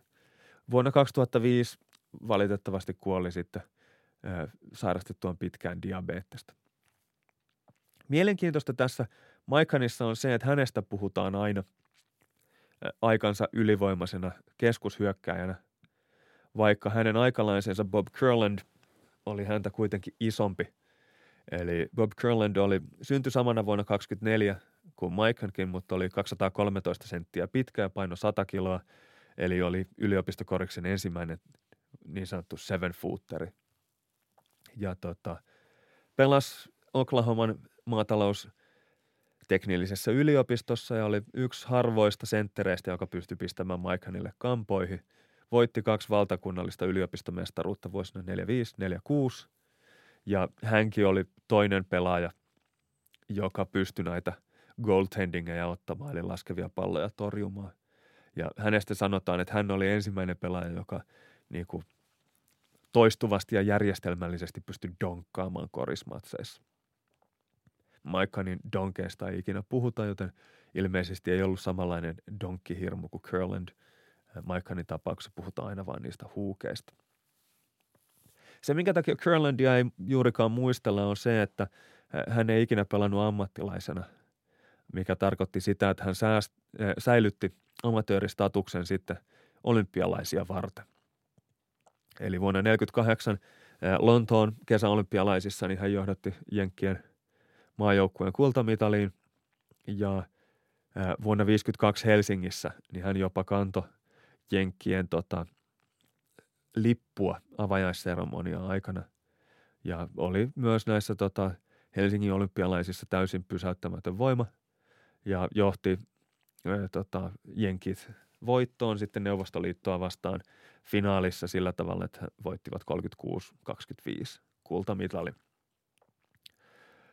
Myöhemmin hänestä tuli sitten Philips Petroleum-yhtiön myyntimies ja sitten työskenteli myöhemmin Senior Marketing Executive-tittelillä.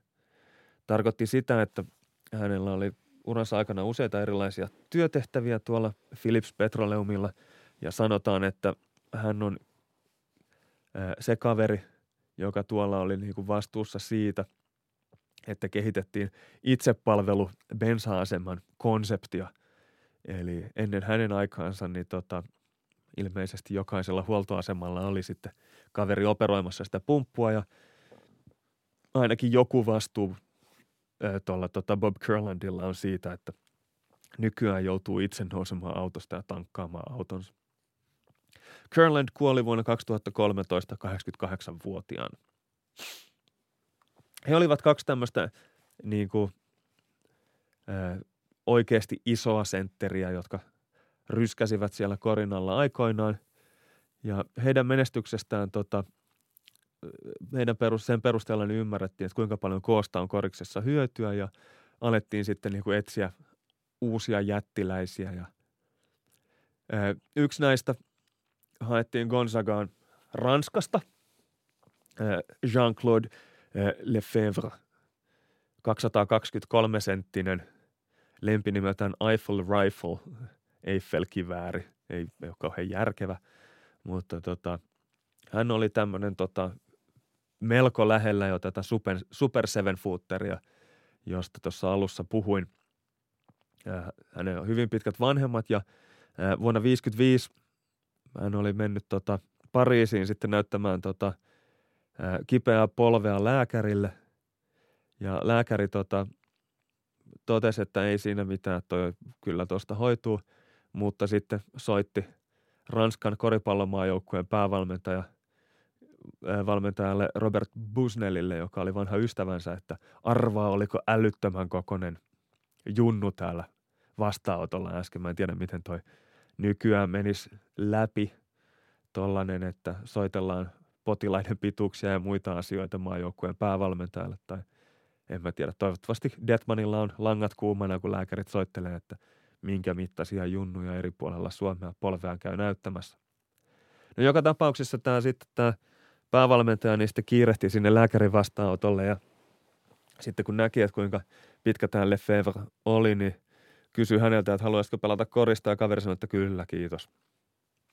Sitten hän oli pelaamassa Hollannissa turnauksessa ja siellä sitten hänet bongattiin mutkan kautta Gonzagan yliopistoon Jenkkeihin ja hänet sitten tota, sinne kirjautui pääaineena taisi olla ranskalainen kirjallisuus ja ranskan kieli tai jotain vastaavaa, että koulu ei ehkä hänellä ollut kaikkein vaikeinta siinä vaiheessa. Mutta ongelma oli se, että kaveri pelasi vain ja ainoastaan hyvin kaukana korista. Ja sitten tota, englanti oli sen verran heikko, että jouduttiin hakemaan ranskan professori sitten, ranskan kielen professori sitten tota mestoille kysymään, että mistä tässä on kyse, että minkä takia hän ei niinku tuonne korin läheisyyteen suostu menemään. Ja Lefebvre oli sitten sitä mieltä, että, että tota, että jos hän pelaa sentterinä siellä korinalla, niin hän hyödy, saa, hyötyy pituudestaan liikaa. Ja hän halusi, että pääsee siihen joukkueeseen niin pelkästään taitojensa puolesta. Ja siinä oli sitten tota, vähän päävalmentajalla selittämistä, kun yritettiin selittää sille, että sä oot sen pituuden takia täällä Jenkeissä nyt, että ei kukaan ole kiinnostunut sun koristaidoista. Ton tasoisia jätkiä löytyy Jenkeistä muitakin. No joka tapauksessa sitten – hän oli kuitenkin yliopistotasolla sen verran vakuuttava pelaaja, että helmikuussa 58 niin teki ottelussa 50 pinnaa, 22 ja 10 vaparia. Ja oli niin kuin tehnyt ihan selkeän läpimurron siellä yliopistokoriksessa. Mutta kun hänen toinen kautensa Gonzagassa päättyi, niin hän lähti sitten Spokaneista Washingtonista niin Ranskan maajoukkueeseen harjoittelemaan. Ja – Lisäksi hän halusi, että hänen tota, polveaan katsottaisiin taas Jenkeissä siellä, ää, tota, Ranskassa, että siinä oli ilmeisesti joku rusta vaurio. Ja ennen kuin hän lähti sitten Gonzagasta, niin hän ilmoitti, että hän ei muuten palaa tänne Gonzagaan enää, että hän aikoo keskittyä tähän tota, Ranskan maajoukkuetoimintaan, että vuonna 60 olympialaista hän haluaa pelata siellä. Siitä huolimatta, että kaveri häipyi yliopistosta kesken – yliopistouransa, niin hänet varattiin Minneapolis Lakersiin vuonna 60 yhdeksännen kierroksen varauksella numero 64. Ja mielenkiintoista tuossa oli siis se, että vuonna 60 niin NBAssa oli vain kahdeksan joukkuetta ja drafti jatkui niin kauan kuin joukkueet jakso varailla pelaajia. Eli draftin kierrokset 19, 20 ja 21 niin oli pelkkää Cincinnati Royalsia, kun Cincinnati Royals eli nykyinen Sacramento Kings sitten otti vielä listoilleen pari irtolaisena keikkuvaa pelaajaa sieltä, eli kaappasi heidän oikeutensa muilta sen enempää kyselemättä. No vaikka eh, Lefebvre eh, tota, varattiin NBAhan, niin hän kuitenkin tota, päätti pysyä Ranskassa ja valmistautua sinne olympialaisiin, mutta ikävä kyllä sai tuberkuloosia ja joutui sairaalaan ja missä olympialaiset ja ei pelannut koskaan sitten loppujen lopuksi NBAssakaan ja kuoli vuonna 1999 kypsässä 62 vuoden iässä. No niin, eli Jean-Paul Lefebvre oli siis tota, ensimmäinen hyvin lähellä NBAta käynyt melkein super seven footeri, eli kaveri, joka oli 223 senttiä pitkä tai 218 senttiä pitkä riippuen lähteestä – mutta ei ihan aivan saavuttanut sitä cut-off pointtia, jonka mä mielivaltaisesti tuossa monologialussa asetin. Seuraavaksi voitaisiin sitten ottaa pitkä lista pitkistä NBA-pelaajista.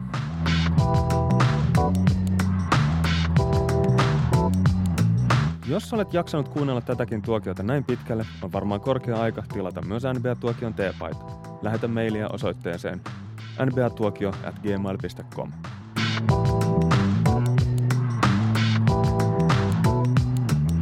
Tuossa aiemmin käsiteltiin neljää ensimmäistä tämmöistä todella isoa koripalloilijaa Virgil Wintermutea, George Mikania, Bob Curlandia sekä ranskalaista Jean-Claude Lefebvrea. Seuraavaksi voitaisiin ottaa pitkä lista todella pitkistä pelaajista, eli päästään vihdoinkin käsiksi näihin super seven footereihin, eli kavereihin, joiden pituus on vähintään seitsemän jalkaa ja neljä tuumaa – eli 224 senttiä. Oleellista tässä on se, että 40-luvun jälkeen niin seven footerit yleistyivät NBAssa sen verran, että kaikkien niiden listaamisessa ei ole mitään järkeä, niin otetaan tämmöinen pieni pikakelaus tai pika-aikahyppy tähän väliin. Eli äh, vuosina 45-60 niin ensimmäinen yli seitsemän jalkaa pitkä pelaaja NBAssa oli Ralph Sievert, pelasi yhden kauden. Tota, hän oli 215 senttinen, mutta sitten ensimmäinen tämmöinen todellinen merkittävä pelaaja, joka oli yli, yli seitsemän jalkaa pitkä, niin oli Will Chamberlain 215 senttisenä. 60-70-luvulla niin tota, Syracuse Nationalsin Swede Halbrook, joka tuli NBAhan kaudella 61, viihtyi sen kauden, niin oli ensimmäinen 221-senttinen pelaaja, eli jo aikoinaan oli NBAn historian pisin pelaaja, seitsemän jalkaa, kolme tuumaa. Ja sitten 70-luvun lopulla Kareem Abdul-Jabbar, 218 senttiä, niin oli tämmöinen hyvin merkittävä pitkä pelaaja. Ja sitten kun päästiin 70-luvulle, niin NBA, ABA ympyröissä niin pyöri erilaisia legendaarisia seven footereita, kuten Marvin Human Eraser Webster, Artis, Rigor Artis Gilmore, Tree Rollins, joka on nykyään tilattavissa puhujakeikoille, Paul Mokeski, Bill Cartwright, James Donaldson, aiemmassa tuokiojaksossa mainittu Petur Gudmundsson. He oli kaikki tämmöisiä seitsemän jalkaa pitkiä kavereita, mutta eivät ns. super seven footereita. Näin me päästään vuoteen 82 ja siihen, kun Mark Eaton astui ensimmäistä kertaa NBA-parketille. Tämän merkkipaalun jälkeen NBAssa on pelannut 248 seven footeria ja heitä on siis todella paljon ollut. Mielenkiintoista on myös se, että nykyään nämä 213-senttiset pelaajat on melkein yhtä ketteriä kuin vähän lyhyemmätkin pelaajat. Ja sen takia ne ei ole tämän monologin kannalta ihan yhtä mielenkiintoisia. Eli nyt keskitytään niihin todella poikkeuksellisen pitkiin pelaajiin, jotka on pelanneet NBAssa tai olleet ainakin tyrkyllä sinne. Ja e, tarkastellaan sitä ilmiötä, miten vielä 2000-luvun alussa oli tapana draftata tämmöisiä projektipelaajina jättiläisiä, joilla ei ollut juurikaan kokemusta organisoidusta koriksesta. Ja jotta pelaaja pääsee tähän meidän pitkälle listalle, niin hänen täytyy olla ns. super seven footeri, eli vähintään 224 senttiä pitkä, tai sitten hänen täytyy liittyä joku hyvä tarina, jolla pääsee sitten keittiön kautta sisään. Oleellista on se, että näitä tämän mittaisia jättiläisiä on kahden tyyppisiä – on näitä äärimmäisen harvinaisia, niin epätodennäköisiä tavallisia tyyppejä, jotka nyt vaan sattuu osumaan pituusjakaumaan sinne äärimmäiselle hännälle. Eli kavereita, joille voi hämmästellä joka aamu, että heitit sitten tuhat kruunaa putkeen. Toinen sitten jättiläistyyppi on nämä gigantismista kärsivät kasvuhäiriötapaukset, jotka ovat siis sairautensa takia valtavia. Ja mielenkiintoista tässä on myös se, että – näiden erikoispitkien pelaajien varauksiin liittyy lähes tulkoon järjestää aina kaikkea säätöä ja epäselvyyksiä, joten tätä listaa ei oikein pysty laatimaan niin kuin näiden varausvuosien perusteella, koska näitä jätkiä on draftattu moneen kertaan ja niin edelleen. Niin tämä listaus on nyt tehty syntymävuoden mukaan ja, ja sen lisäksi nämä Super Seven Footerit niin jaotellaan pelaajiin ja jäykkiksiin, eli että onko pelaaja player vai stiff – Kuten tuossa aiemmin jo mainittiin, NBA-historian ensimmäinen Super Seven Footer oli Mark Eaton, syntynyt vuonna 1954, 224 senttiä pitkä ja paino 132 kiloa. Ja hänessä ehkä mielenkiintoisinta on se, että nuorena, vaikka hän oli todella pitkä, niin häntä ei kiinnostanut koripallo, hän pelasi vesipalloa, oli vesipallo maalivahti. Ilmeisesti sai ulottuvuudestaan kohtuuttoman paljon hyötyä siinä. Mutta sitten – high schoolista valmistuttuaan, niin työskenteli kolme vuotta automekaanikkona, kunnes sitten tota Cypress Junior Collegein kemian professori ja koripallojoukkueen apuvalmentaja ää, tota Tom Lubin toi autonsa huoltoon ja katsoi, että nyt tuli sieltä. Nyt meni ää, ohi tuossa aika pitkä kaveri – tai toisen auton alta ilmestyi todella pitkä jätkä, joka vain jatkuu ja jatkuu. Ja hän sai sitten suostuteltua Eatonin tulemaan tuonne Cypressin Junior Collegeen ja yrittämään koripallojoukkueeseen pääsemistä. Ja Eaton pelasi tässä Junior College-sarjassa sitten kaksi kautta, teki 14 pinnan keskiarvolla ja joukkue voitti sitten Kalifornian osavaltion mestaruuden jopa tässä Junior College-sarjassa, eli siis selkeästi normi yliopistoja heikommalla tasolla. Cypressissa ensimmäisen opiskeluvuotensa jälkeen Mark Eaton varattiin Phoenix Sunsiin vuoden 79 draftissa viidennen kierroksen 107 pikillä. Ja hän oli siis varauskelpoinen tuossa draft-tilaisuudessa sen takia, että hänen high school-ikäluokkansa tota, valmistumisesta oli siinä vaiheessa jo neljä vuotta täynnä, eli hän oli kolme vuotta korjannut autoja ja yhden vuoden ollut junior collegeissa, niin NBA-sääntöjen mukaan hänet sai siinä vaiheessa varata. Tästä huolimatta hän päätti sitten kuitenkin palata yliopistokorikseen, ää, siirsy, siirtyi Los Angelesin Kalifornian yliopistoon UCLAhan – UCLAihin. Ja tota, pelasi siellä kaksi vuotta, mutta ei, tai oli siellä kaksi vuotta, mutta ei juurikaan nähnyt tota, muuta kuin vaihto penkkiä. Seniorikaudellaan pelasi 42 minuuttia, keskiarvot oli 1,3 pinnaa ja kaksi levypalloa 11 matsissa. Ja hän oli hyvin, hyvin pettynyt siihen, että hän ei pärjännytkään korispelaajana ja oli jo varma, että tota, – että kyllä tämä nyt tässä oli, että hän ei saanut edes yliopistossa peliaikaa. Mutta sitten Will Chamberlain, joka oli jäänyt tässä vaiheessa jo eläkkeelle, niin eh, oli ollut katsomassa näitä UCLAn treenejä ja tullut sitten kertomaan Eatonille, että hei, että unohda se hyökkäyspää, keskity olemaan korivahti ja ota levareita ja sitten syötät pallon nopeammille jätkille sen sijaan, että yrittäisit pelata niin kuin nämä pienemmät nopeat kaverit. Ja Eaton on sanonut, että tämä Chamberlainin motivaatiopuhe ja ohjeistus niin oli todellinen tota, taitepiste hänen urallaan sitten. Ja vaikka, sitten kun hänen uransa UCLAissa päättyi, niin kun hän ei ole saanut lainkaan peliaikaa, niin NBA-joukkueet ei ollut juurikaan hänestä kiinnostuneita, mutta kuitenkin sitten Utah Jazz valitsi hänet neljännellä kierroksella 72. varauksella vuonna 1982 – ja Jazzin valmentaja Frank Leiden myöhemmin perusteli varaustaan sillä, että pituuttaa he voi opettaa. Eli heillä oli visio siitä, että Mark Eaton saattaisi olla tämmöinen ylivoimainen puolustaja, jos palaset loksahtaa kohdalleen. Ja jos ne loksahtaa kohdalleen, niin heillä on 224 senttinen hyvin iso palanen siihen puolustuksen palapeliin siellä korjalla valmiina. No siinä kävi sitten sillä tavalla, että tota, tulokaskaudellaan Mark Eaton, joka ei ollut siis yliopistokoriksessa juurikaan saanut peliaikaa, niin päätyi sitten loppujen lopuksi tota, aloittavaksi sentteriksi Jazzy joukkueessa. Tota, pelasi 81 matsia ja torjui 275 heittoa. Oli kolmanneksi paras heiton torjuja NBAssa Wayne Tree Rollinsin ja Bill Waltonin jälkeen. Ja jo kolmannella kaudella niin Eatonin meininki oli jo täysin niin kuin hämmästyttävää – hän torjui 456 heittoa, teki NBAn kaikkia aikojen yhä voimassa oleva yhden kauden torjuntaennätyksen, eli blokkikeskiarvo oli 5,56 heiton torjuntaa per peli, mikä on ihan käsittämätön määrä. Tämän lisäksi Itton tuolla kaudella otti päälle 11 levaria per matsi.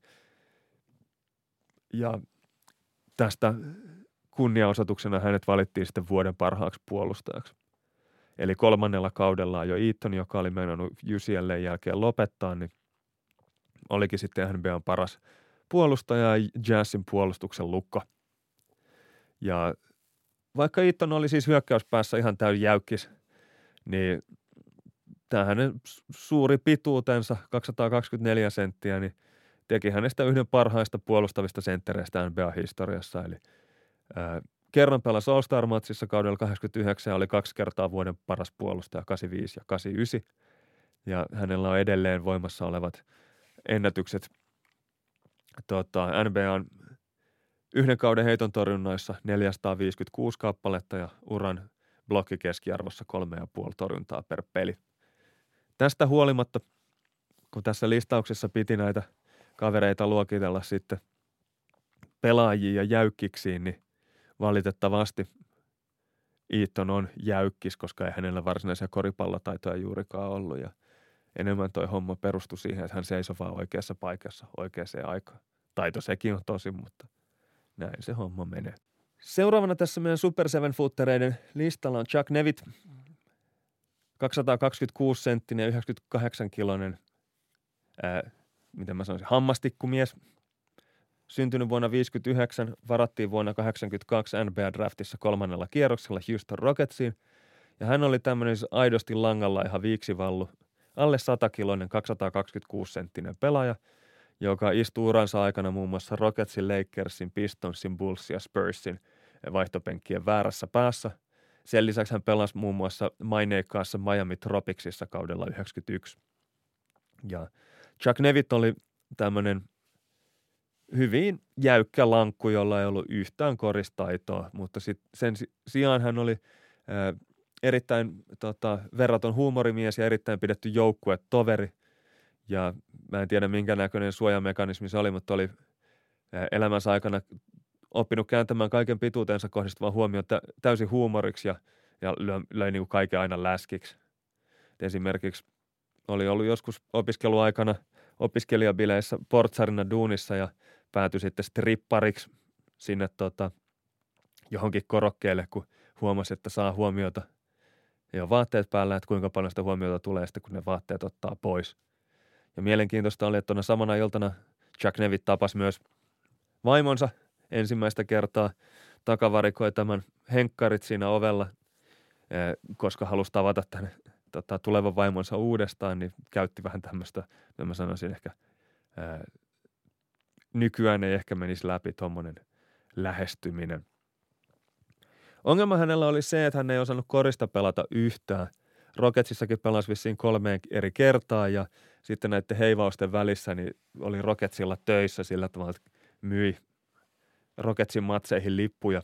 Eli ajatuksena oli se, että näin pitkä kaveri on varmasti myyntivaltti siinä vaiheessa, kun yritetään niitä lippuja sitten saada niin kuin ihmisille ovelta ovelle ja niin edelleen myytyä.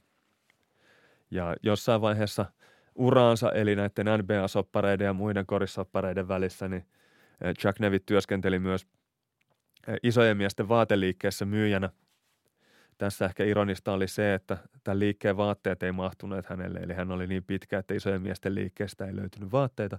Hänen omat vaatteet piti tilata semmoiselta aasialaiselta kiertävältä räätäliltä, joka teki NBA-pelaajille vaatteita. Sitten kun NBA-aura tyssäs, niin Jack Nevitt yritti ammattilaisuraa vielä Euroopassa, mutta siellä Jenkki odotettiin tekevän Korea ja se ei ollut hänen kannaltaan ollenkaan hyvä juttu. Ja hän sitten niin kuin pikaisesti palasi USA ja lopetti koriksen pelaamisen.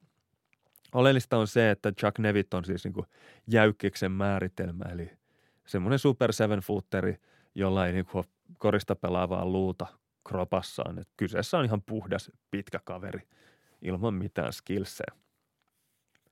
Toisin kuin Super Seven Footerilistan seuraava kaveri, vuoden 1983 draftin ykkösvaraus Ralph Sampson, joka ö, saattoi olla tota, kaikkien aikojen niin kuin rekrytoiduin ja tavoitelluin college basketball prospekti ikinä.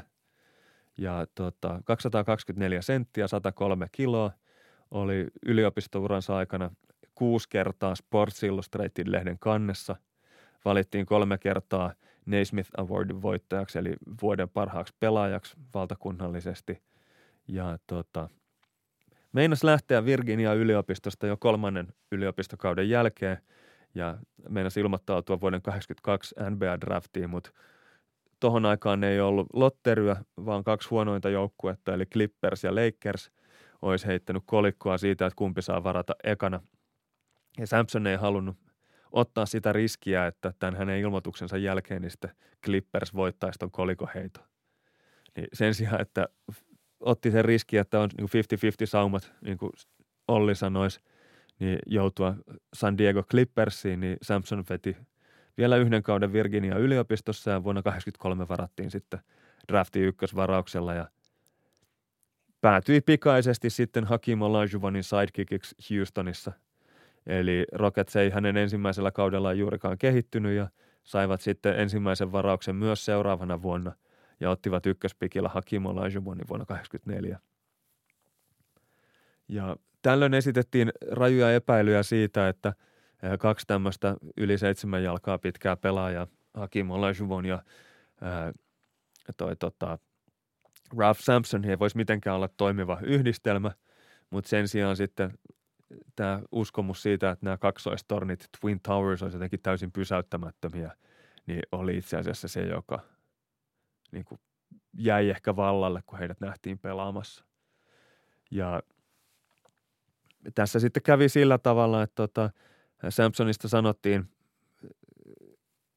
nuorena miehenä NBAssa, että hän on niin vallankumouksellinen pelaaja ja tulee muuttamaan koko koripallon sillä, että hän on tuommoinen 224 senttiä pitkä, liikkuva, taitava nelospaikan pelaaja, koska Hakim pelasi vitosena, niin tämä heidän niin kuin Super Seven Footerinsa pelasi sitten nelospaikalla ja oli jonkunnäköinen ehkä ennakkotapaus näistä yksisarvisista, joita nykyään NBAssa metsästetään.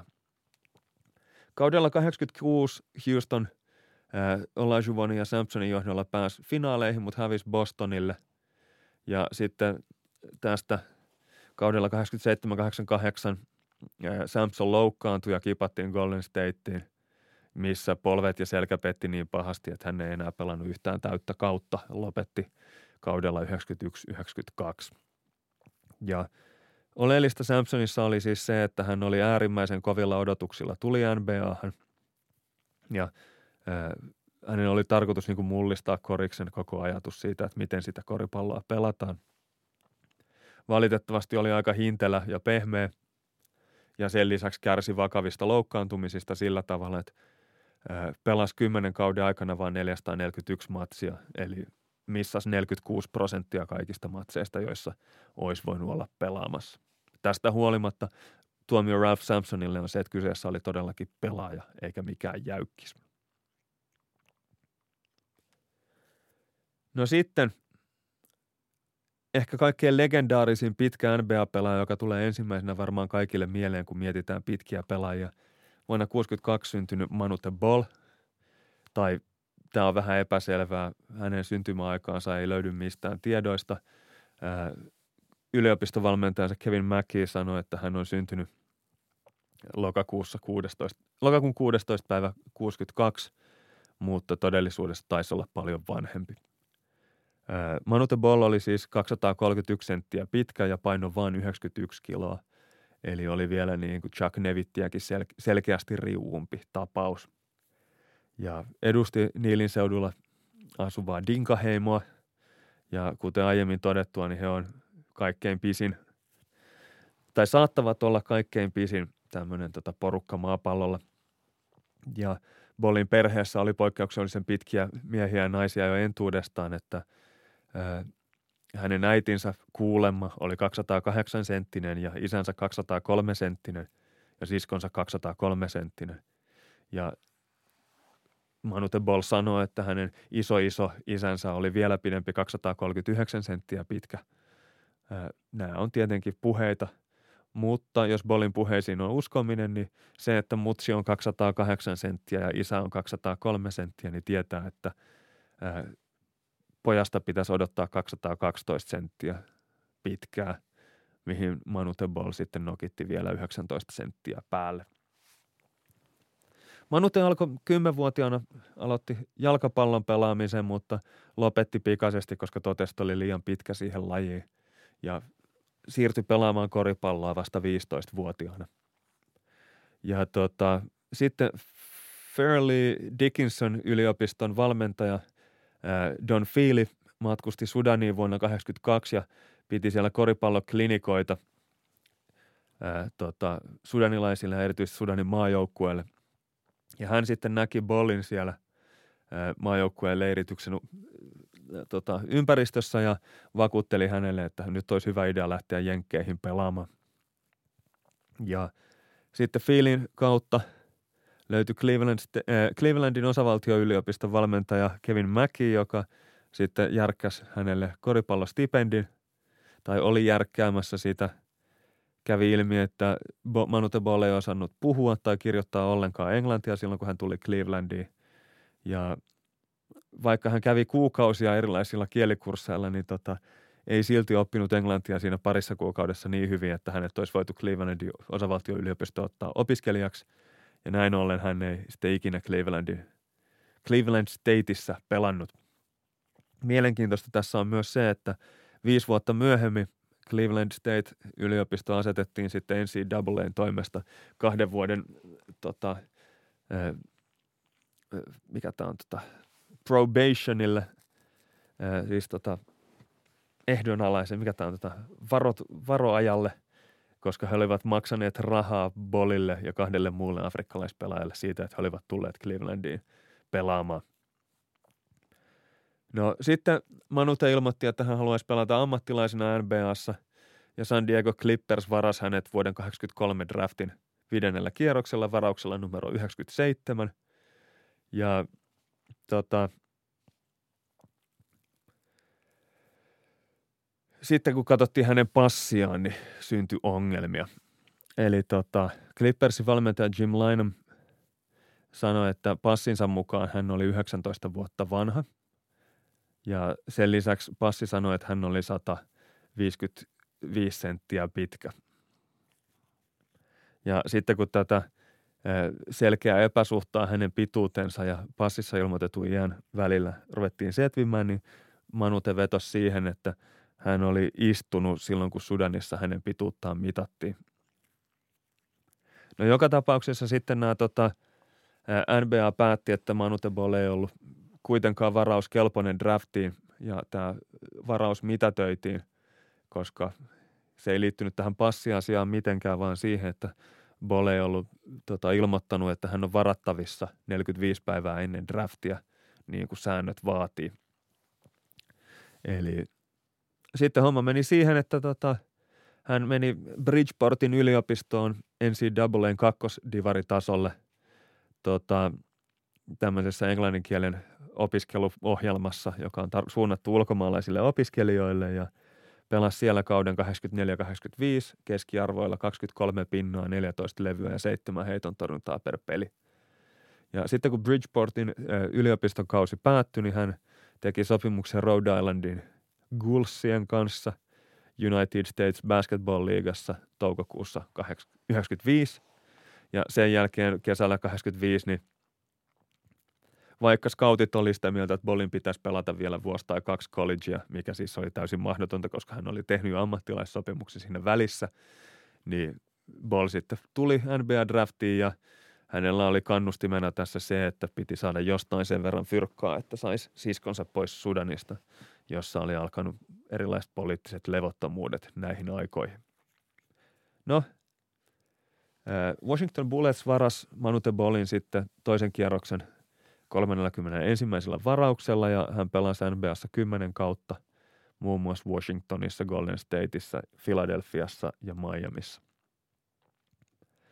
Ja mielenkiintoista tässä on se, että ensimmäisen stintti, joka hänellä oli Golden Stateissa vuodesta 88-90 vuoteen 90, niin tota, joukkueen valmentaja Don Nelson antoi hänelle luvan heittää kolmosia niin kauan kuin hän heitti niitä siitä kaaren nupista – niin, että hänellä oli lyhyt matka takaisin puolustukseen, jos heitto menee ohi.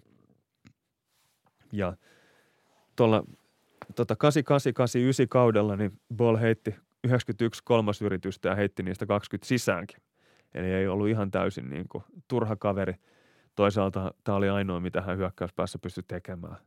Niin siinä mielessä voidaan ehkä puhua siitä, että oli vähän turhaoloinen kaveri kuitenkin. Ja urbaanin legendan mukaan tuolla kyseisellä kaudella niin Manute Ball tota, levitti tämmöiseksi yleiseksi, yleiseen käyttöön ilmauksen my bad. Eli mun moga, mun paha. Eli ilmeisesti tämä hänen pelaamisensa ja heittämisensä ei ollut niin hirveän hyvä, että sai olla koko ajan pahoittelemassa tekemisiä joukkuekavereille – toisaalta tämä on ihan täys urbaani legenda, jossa ei ole minkäännäköistä totuuspohjaa varmaankaan. No, joka tapauksessa, vaikka Boll oli hyökkäyspäässä lähestulkoon täys nolla, niin hänellä oli ihan järjetön ylettyvyys ja todella pitkät raajat. Ja hän oli niin kuin Mark Eatonin lisäksi niin yksi liigan parhaista ja pelottavimmista puolustuspään heiton torjujista. Ja ongelma hänellä oli sitten se, että hän oli äärimmäisen hoikka ja tota, jonkun tarinan mukaan paino vain 82 kiloa silloin, kun tuli ää, jenkkeihin ja onnistui vaan semmoisen 20 paunaa, eli vajaan 10 kiloa hankkimaan lisää massaa NBA-uransa aikana. Eli paino sitten loppuvaiheessakin vaan 90 jotain kiloa. Ja ongelma hänellä oli myös siinä, että kun hän oli niin laiha ja heikko, niin hän ei pystynyt minkäännäköistä asemaa ottamaan isompia puolustajia tai hyökkääjiä vastaan. Eli vitos-nelospaikan kaverit riepotteli häntä kuin semmoista tota, metrin mittaa, ei litran mittaa. Ja tota, joka tapauksessa Manutella oli sitten urallaan 2086 heiton torjuntaa ja 1599 pistettä. Eli hän on NBA-historian käsittääkseni tietyin rajoituksin niin ainoa pelaaja, jolla on enemmän heiton torjuntoja kuin pisteitä uransa aikana. Koriskenttien ulkopuolella niin Manute tota, teki ihmisoikeustyötä Sudanissa ja tota, tuki sudanilaisia tota, pakolaisia rahallisesti. Sen lisäksi jossain on väitetty, että hän olisi syytänyt rahaa myös Sudanin vapautusarmeijan tukemiseen, eli ollut rahoittamassa tätä sisällissodan käyntiäkin. Joka tapauksessa kulut oli hänellä niin isot, että joutui sitten vain niin aktiiviuransa jälkeen niin keräämään rahaa erilaisilla TV-stunteilla – muun muassa tota, oli tämmöistä julkisten nyrkkeilytapahtumassa nyrkkeilemässä jenkkifutari William Peria vastaan. Ja se oli semmoista läpsyttelyä se matsi, että loppujen lopuksi tuomari joutui kolmannessa ero, että joutui sanomaan heille, että tota, teille ei makseta, jos te ette oikeasti nyrkkeile. Ja sitten kolmannessa erässä hän jonkunnäköisen luovutuksen siitä matsista sitten sai. Äh, syksyllä 2002 Manute Ball teki yhden päivän sopimuksen Central Hockey Leaguein Indianapolis Ice-joukkueen kanssa. Eli testasi sitä, että olisiko pituudesta hyötyä lätkässä.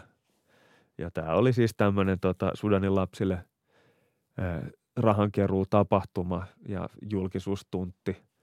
Eli todellisuudessa Ballille annetut luistimet sattui häntä niin paljon jalkoihin, että hän ei pystynyt sinne kaukaloon meneen ne jalassa. Eli maksaneilta katsojilta jäi sitten näkemättä maailman pisin lätkäpelaaja.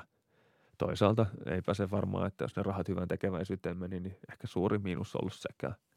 Sen lisäksi jossain tämmöisessä julkisuustapahtumassa, niin Manu Tebol oli myös äh, maailman historian pisin jockey, tämmöisen niin ratsastaja äh, näissä tota, laukkakilpailuissa.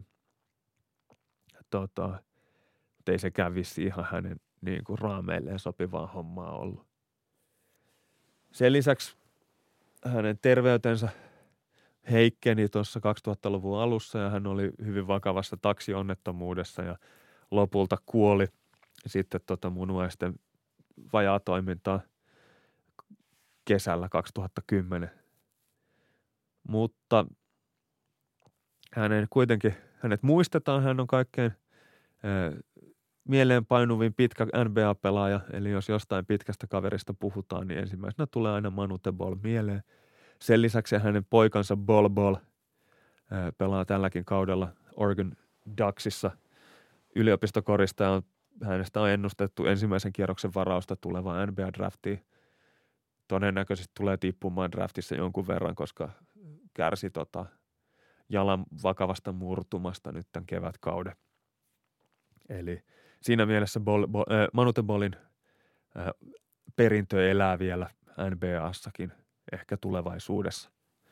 Joka tapauksessa äh, Manute oli jäykkis, ei ollut siis pelaaja, kaveri, joka oli pelkästään pituutensa takia NBAssa. Seuraavana listalla vuonna 1964 syntynyt kaveri, joka tavallaan ei ehkä ansaitse tälle listalle edes joutua – Arvidas Sabonis, 221 senttiä, 132 kiloa. Yksi kaikkien aikojen parhaista syöttäjistä, syöttävistä isoista miehistä ja terveenä nuorempana niin yksi kaikkien aikojen parhaista ihan ylipäätään keskushyökkäjistä koriksen historiassa. Bill Walton joskus kutsui Arvidas Sabonista 221-senttiseksi Larry Birdiksi, koska hänellä on niin hyvä pelikäsitys. Pystyy heittämään kaukaa. Pelasi aina voitosta täysillä ja hyvin monipuolinen pelaaja. Valitettavasti Sabonis ei täytä tuota meidän super seven footerin pituus vaatimusta, mutta ehkä me tehdään hänestä oma osionsa sitten joskus myöhemmin. Ja tyydytään tässä vaiheessa toteamaan, että Sabonis oli todellakin pelaaja – täysin isoilla kirjaimilla. Sitten 80-luvun lopulla vuonna 88 draftin kakkosvarauksena NBA varattiin 224-senttinen 113-kiloinen donkkaava hollantilainen Rick Smits, joka pelasi 12 kautta NBAssa ja oli vuonna 1998 All-Star-ottelussakin. Ja hän oli siis enemmän tota Ralph Sampsonin koulukuntaa, vähän raskastekoisempi kaveri, mutta taitopelaaja, joka tarvitsi rinnalleen kunnon rymistelijöitä, jotta olisi pärjännyt siellä 90-luvun itäisessä konferenssissa, jossa vähän pelattiin erilaista korista kuin muualla. Ja harmillista Rick Smithissä oli se, että hän oli hyvin taitava pelaaja, osasi heittää ja oli niin paljon liikkeitä, mutta hänen paikkansa ei niin kuin tota, kärsi loukkaantumisista.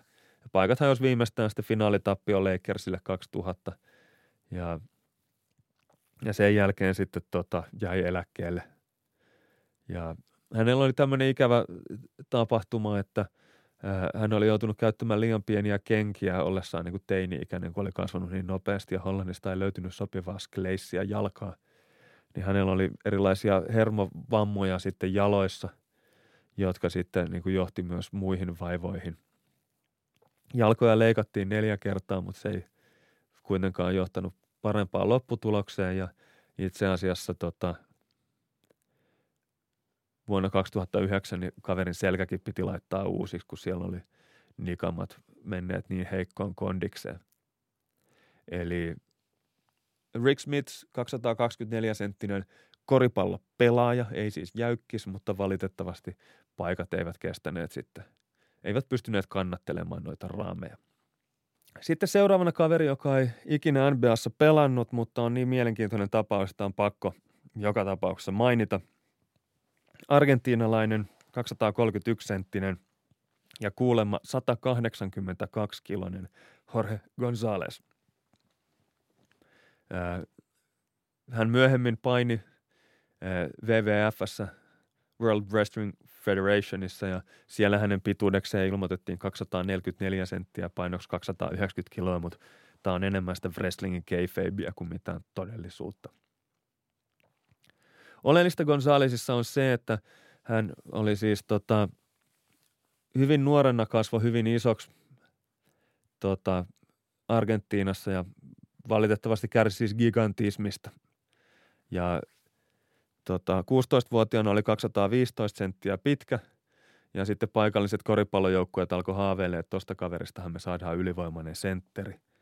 Mutta koska hänen kehon, tai kroppansa vasta niin kuin koetti sopeutua näihin niin kuin valtaviin kasvupyrähdyksiin, joita hänellä oli ollut, niin hänen koordinaationsa oli todella heikko ja liikkumisensa todella vaikeaa. Ja kuitenkin harjoittelun vuosikaudet sitten paikallisten koripallojoukkueiden kanssa ja maajoukkueenkin kanssa. Ja tota, vähitellen sitten alkoi löytää niin kuin liikeratoja ja alkoi näyttää vähän semmoiselta niin kuin smoothimmalta pelaajalta. Ja samalla sitten myös kondis kasvoi sillä tavalla, että pystyi juoksemaan kenttään ja pelaamaan jopa vähän pidempiä siivuja peräjälkeen.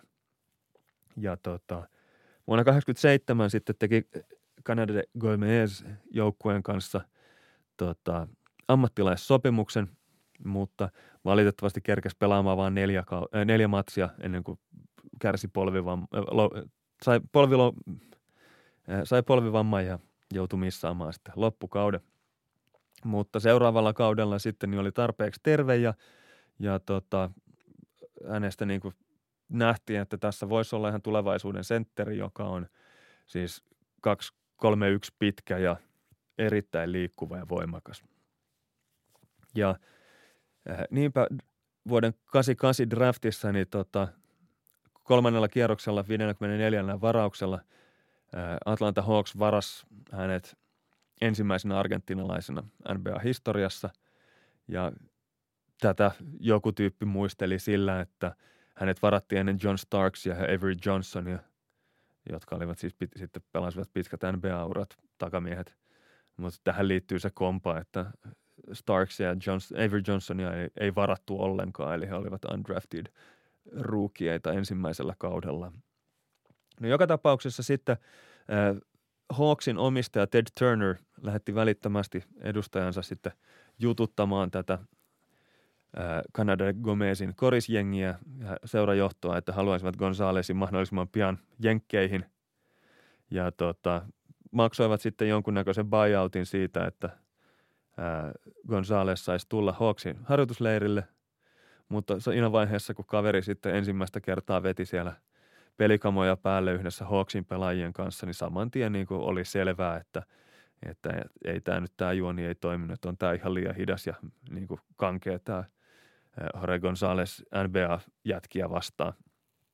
Ja Atlantan silloinen valmentaja Mike Fratello joutui toteamaan, että ei tästä jätkästä kyllä nyt NBA-pelaajaa tuu. Mutta oleellista tässä oli se, että Atlanta Hawksin omistaja Ted Turner oli siis tota erittäin kova bisnesmies ja tota, päätti siitä, että tehdään kaverista hänen omistamansa TV-yhtiön wrestling showhun tota, hahmo, ja niin tota Gonzales sitten eh, VCV tota, meni nimellä El Gigante ja tota, hänestä tuli jopa pienimuotoinen fanien suosikki. Ja tota, sitten vuonna 1993 hän siirtyi WWFn puolelle, eli VCV ja WWF oli kilpailevia wrestling-organisaatioita, niin hän siirtyi sitten rahakkaamman sopimuksen myötä WWFään otti käyttöön nimen Giant Gonzales. Kasvatti ison parran ja pukeutui tämmöiseen koko vartalotrikooseen, johon oli maalattu lihakset ja sitten siinä oli semmoisia pörrösiä karvoja. Todella törkeän näköinen tota, wrestling-asu, yksi törkeimmistä mitä on. Ja VCVssä hän oli kuitenkin sitten vielä esiintynyt niin kuin omalla, omilla tota, mitoillaan, mutta kun WWFään siirtyi, niin sitten alettiin puhua, että – Gonzales olisi 244 senttiä pitkä ja 209 kiloa painava hirvittävä jättiläinen. Eli heille ei riittänyt se, että kyseessä oli hirvittävä jättiläinen, piti vielä liiotella siihen päälle. No, ongelmahan tässäkin oli sitten se, että koska hänellä ei varsinaista niin wrestling-taustaa ollut ja hän oli hyvin vähän harjoitellut ja aikaisemmin, tai siis ei ollut harjoitellut aikaisemmin ollenkaan ja sitten nyt vähän oli kerennyt tuossa niin ammattilaisuransa aikana treenaamaan – siis wrestling-ammattilaisuransa aikana niin treenaamaan painimista. Ja tota, siis showpainia tarkoitan. Niin tota, hän oli lähinnä semmoinen järkelemainen tyyppi, johon vaan toiset törmäsi ja hän sitten nosti ja tiputti ihmisiä. Se ei ollut kauhean näyttävää ja hänestä tuli enemmän tämmöinen sivuhahmo sitten.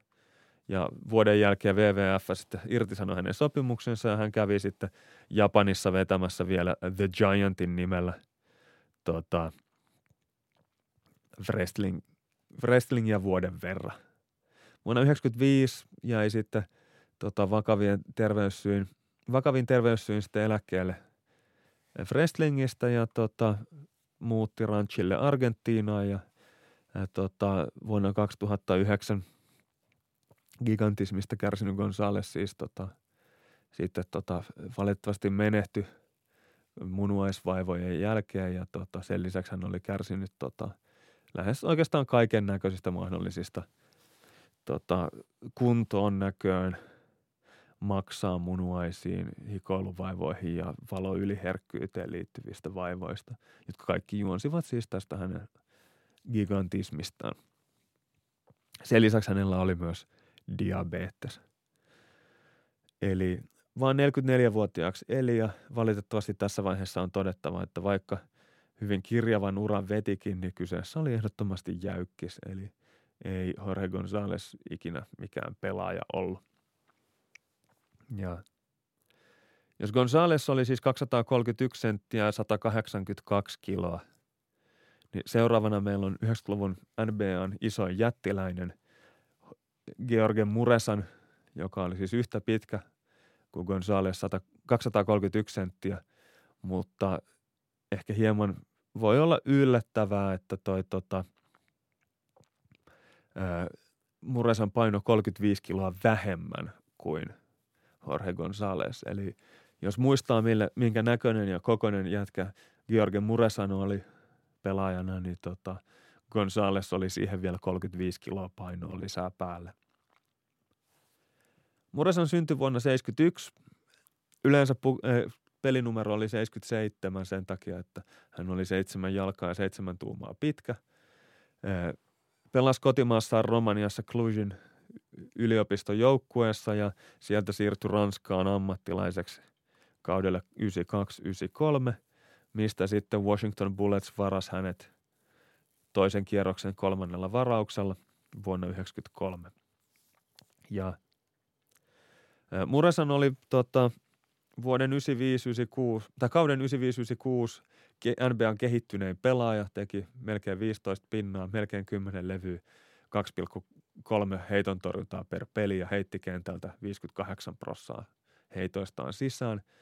Ja oli siis tota, hyökkäyspäässä semmoinen erikoismies, joka nosteli helppoja kuppeja sisään sillä, että hän oli vain isompi kuin muut.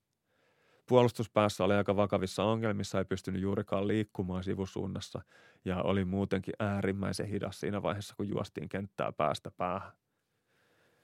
Aikalaiskertomuksen mukaan niin Muresani asettama screenin kiertäminen oli vähän niin kuin olisi juossut kortteli ympäri. Eli teki todella todella isoja screenejä, jotka oli takamiehille pirullisia kierrättäviä. Mutta valitettavaa siinä on se, että jos Muresani itsensä olisi pitänyt juosta kortteli ympäri, niin siihen olisi varmaan yksi NBA-matsi TV-lähetyksen aika riittänyt, koska jalka, jalka ei todellakaan Muresanilla liikkunut. Tässä vaiheessa täytyy todeta, että uransa sitten niin kuin loppupuolella niin Muresan kärsi vakavista loukkaantumisista. Siellä oli jotain kalaan liittyvää myrkytysoiretta ja kaiken näköistä muuta. Ja sitten siirtyi Hollywoodiin johonkin hömppäkomediaan ennen kuin sitten katosi julkisuudesta – ja valitettavasti on todettava, että vaikka Georgi Murreson oli erittäin lepposaloinen kaveri, niin hän oli silti jäykkis. Eli ei valitettavasti hirveästi koripallotaitoja hänellä ollut. Muresonin kanssa samassa draftissa varattiin myös 228 senttinen 106-kiloinen Sean Bradley. Ja toisin kuin Mureson, joka varattiin toisen kierroksen kolmannella varauksella, niin Bradleyllä kävi semmoinen vähän heikompi hiihtokenkä, että hänet varattiin koko draftin tokana varauksena. Ja huikeimmissa ennusteissa Brällin piti muuttaa koko koripallo, eli kyseessä oli 228 pitkä kaveri, joka oli hyvin atleettinen liikkuva ja itse asiassa melko taitavakin pelaaja. Mutta ongelma oli se, että nämä taidot ja liikkuvuus ei koskaan realisoituneet niin tuloksiksi koripallokentällä. Bradley ei koskaan saanut tarvittavaa massaa ja kärsi loukkaantumisista, eli hänen painopisteensä oli sen verran ylhäällä, että häntä pystyi isommat jätkät tai painavammat jampat riepottelemaan mielinmäärin ja sen lisäksi sitten oli sen verran hentorakenteinen, että ei oikein pystynyt tota, pitämään kroppaansa ihan täysin kasassa. Sen lisäksi Bradleyyn liittyi semmoinen ehkä pienoinen tota, ongelma, että hänen asenteensa ei aina miellyttänyt joukkueen faneja, koska hän oli hyvin, hyvin uskonnollinen mormoni – itse asiassa veti yhden vuoden Brigham Youngin yliopistossa, oli sitten kaksi vuotta ää, lähetystyötä tekemässä Australiassa ennen kuin tuli sitten NBA-draftiin. Ja hänen as- tärkeys, henkilökohtainen tärkeysjärjestyksensä kuulemma oli ää, perhe, mormonikirkko ja vasta kolmantena koripallo. Ja toi on semmoinen juttu, jota ei kauheasti auta sanoa ääneen siinä vaiheessa, kun joukkue pärjää huonosti ja, ja fanit on muutenkin tyytymättömiä pelaajan suorituksiin, niin – hänestä sitten tota, tuli aikamoinen tämmöinen tota syntipukki fanien keskuudessa, varsinkin Philadelphiassa ja New Jerseyssä. Dallasissa hän oli enemmän sitten semmoinen backup-sentteri, johon ei enää niin paljon kiinnitetty huomiota. Jos joku tuomio täytyisi Bradleylle antaa, niin voi ehkä todeta, että tavallaan hän oli kyllä jäykkis, eli, eli tota, ei pysty, oli pituutensa takia NBAssa, että jos olisi ollut lyhyempi, niin ei siellä olisi ollut. Mutta toisaalta sitten oli kuitenkin 228 senttiseksi kaveriksi niin aivan poikkeuksellisen taitava. Valitettavasti ei sitten näitä, tätä potentiaalia on täysin lunastanut. Sitten seuraavana vuonna 1996 Atlanta Hawks varas ensimmäisen kierroksen 28 varauksella 224 senttisen ja 147 kilosen Priest Lauderdalein. Eli jälleen jos pannaan niin kuin mittakaavaan, niin kaveri oli 7 senttiä tota, George Muresania lyhyempi, mutta paino saman verran, eli erittäin massiivinen, massiivinen pelaaja. Pelasi tota, Central State Universityssä Ohiossa, vähän tämmöisessä tota, pienemmässä koulussa. Ja tota, hänellä oli hyvin vakavat pihtipolvet ja rajusti ylimääräistä painoa päällä. Eli pelasi Hawksissa vain kaksi kautta, 74 matsia ja 500 minuuttia.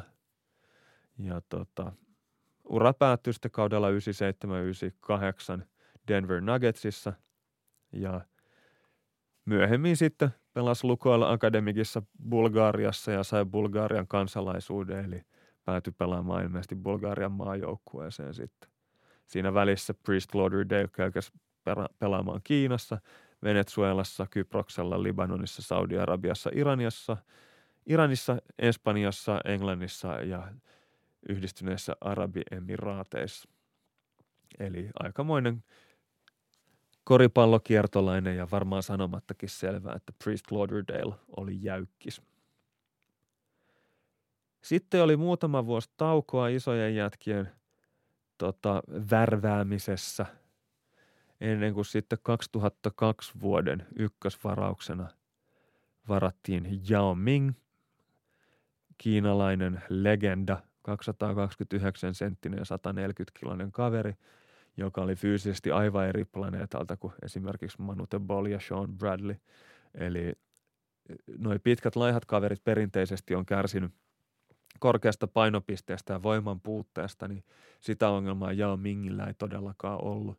Hänellä oli vähän enemmän semmoinen ää, eh, tota, alapainotteinen ruumiin rakenne, hirvittävän voimakkaat paksut jalat ja iso perä – lyhyet kädet ja ehkä vähän semmoinen hintelä yläkroppa. Eli painopiste oli ikään kuin veistetty sinne niin kuin navan alapuolelle sillä tavalla, että kaveri tota, pystyi hakemaan syvän postiaseman ja pitämään sen sen takia, että alakroppa oli niin voimakas. Pelas vain kahdeksan kautta NBAssa ja oli kahdeksassa tähdistöottelussa osittain sen takia, että kiinalaisfanit äänestivät häntä sinne. Joka tapauksessa – kaikki aikojen paras yli 220 senttinen korispelaaja on joko Arvidas Sabonis tai Yao Ming. Itse henkilökohtaisesti ehkä äänestäisin Sabonista, mutta jos katsotaan pelkkiä NBA-suorituksia, niin Yao Mingilläkin on ihan hyvä keissi kyllä.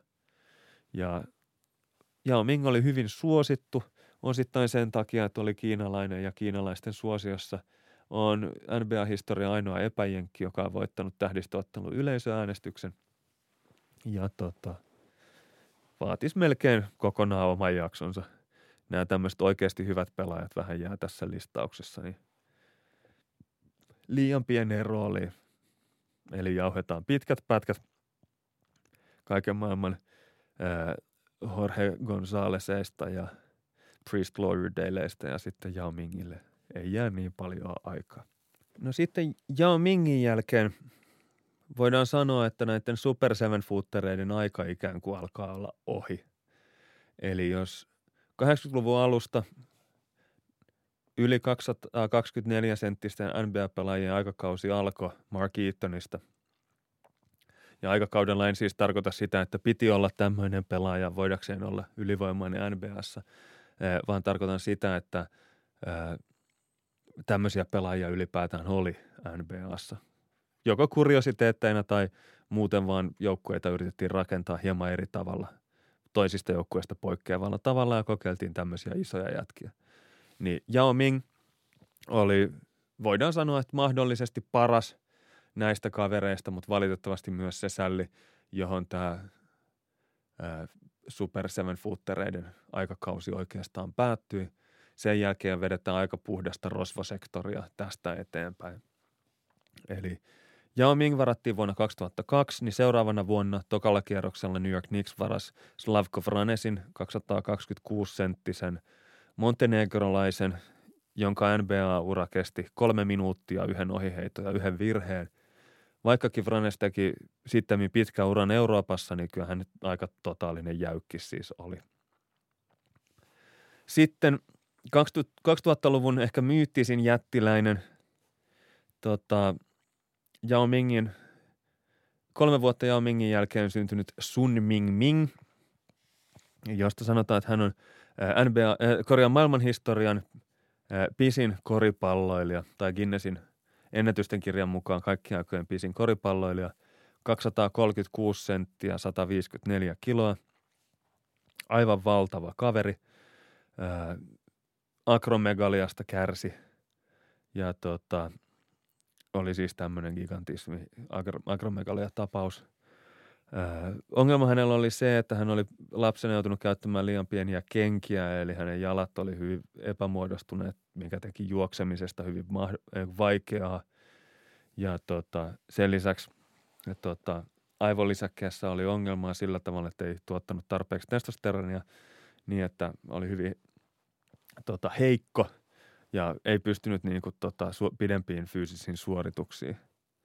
Ja sanotaan, että hän ennen aivoleikkausta vuonna 2005, niin energiatasot kaverilla oli niin alhaalla, että hänen rahalliset tukiansa sanoivat, että kaveri liikkui ja oli muutenkin kuin 60-vuotias mies, siis 22-vuotiaana.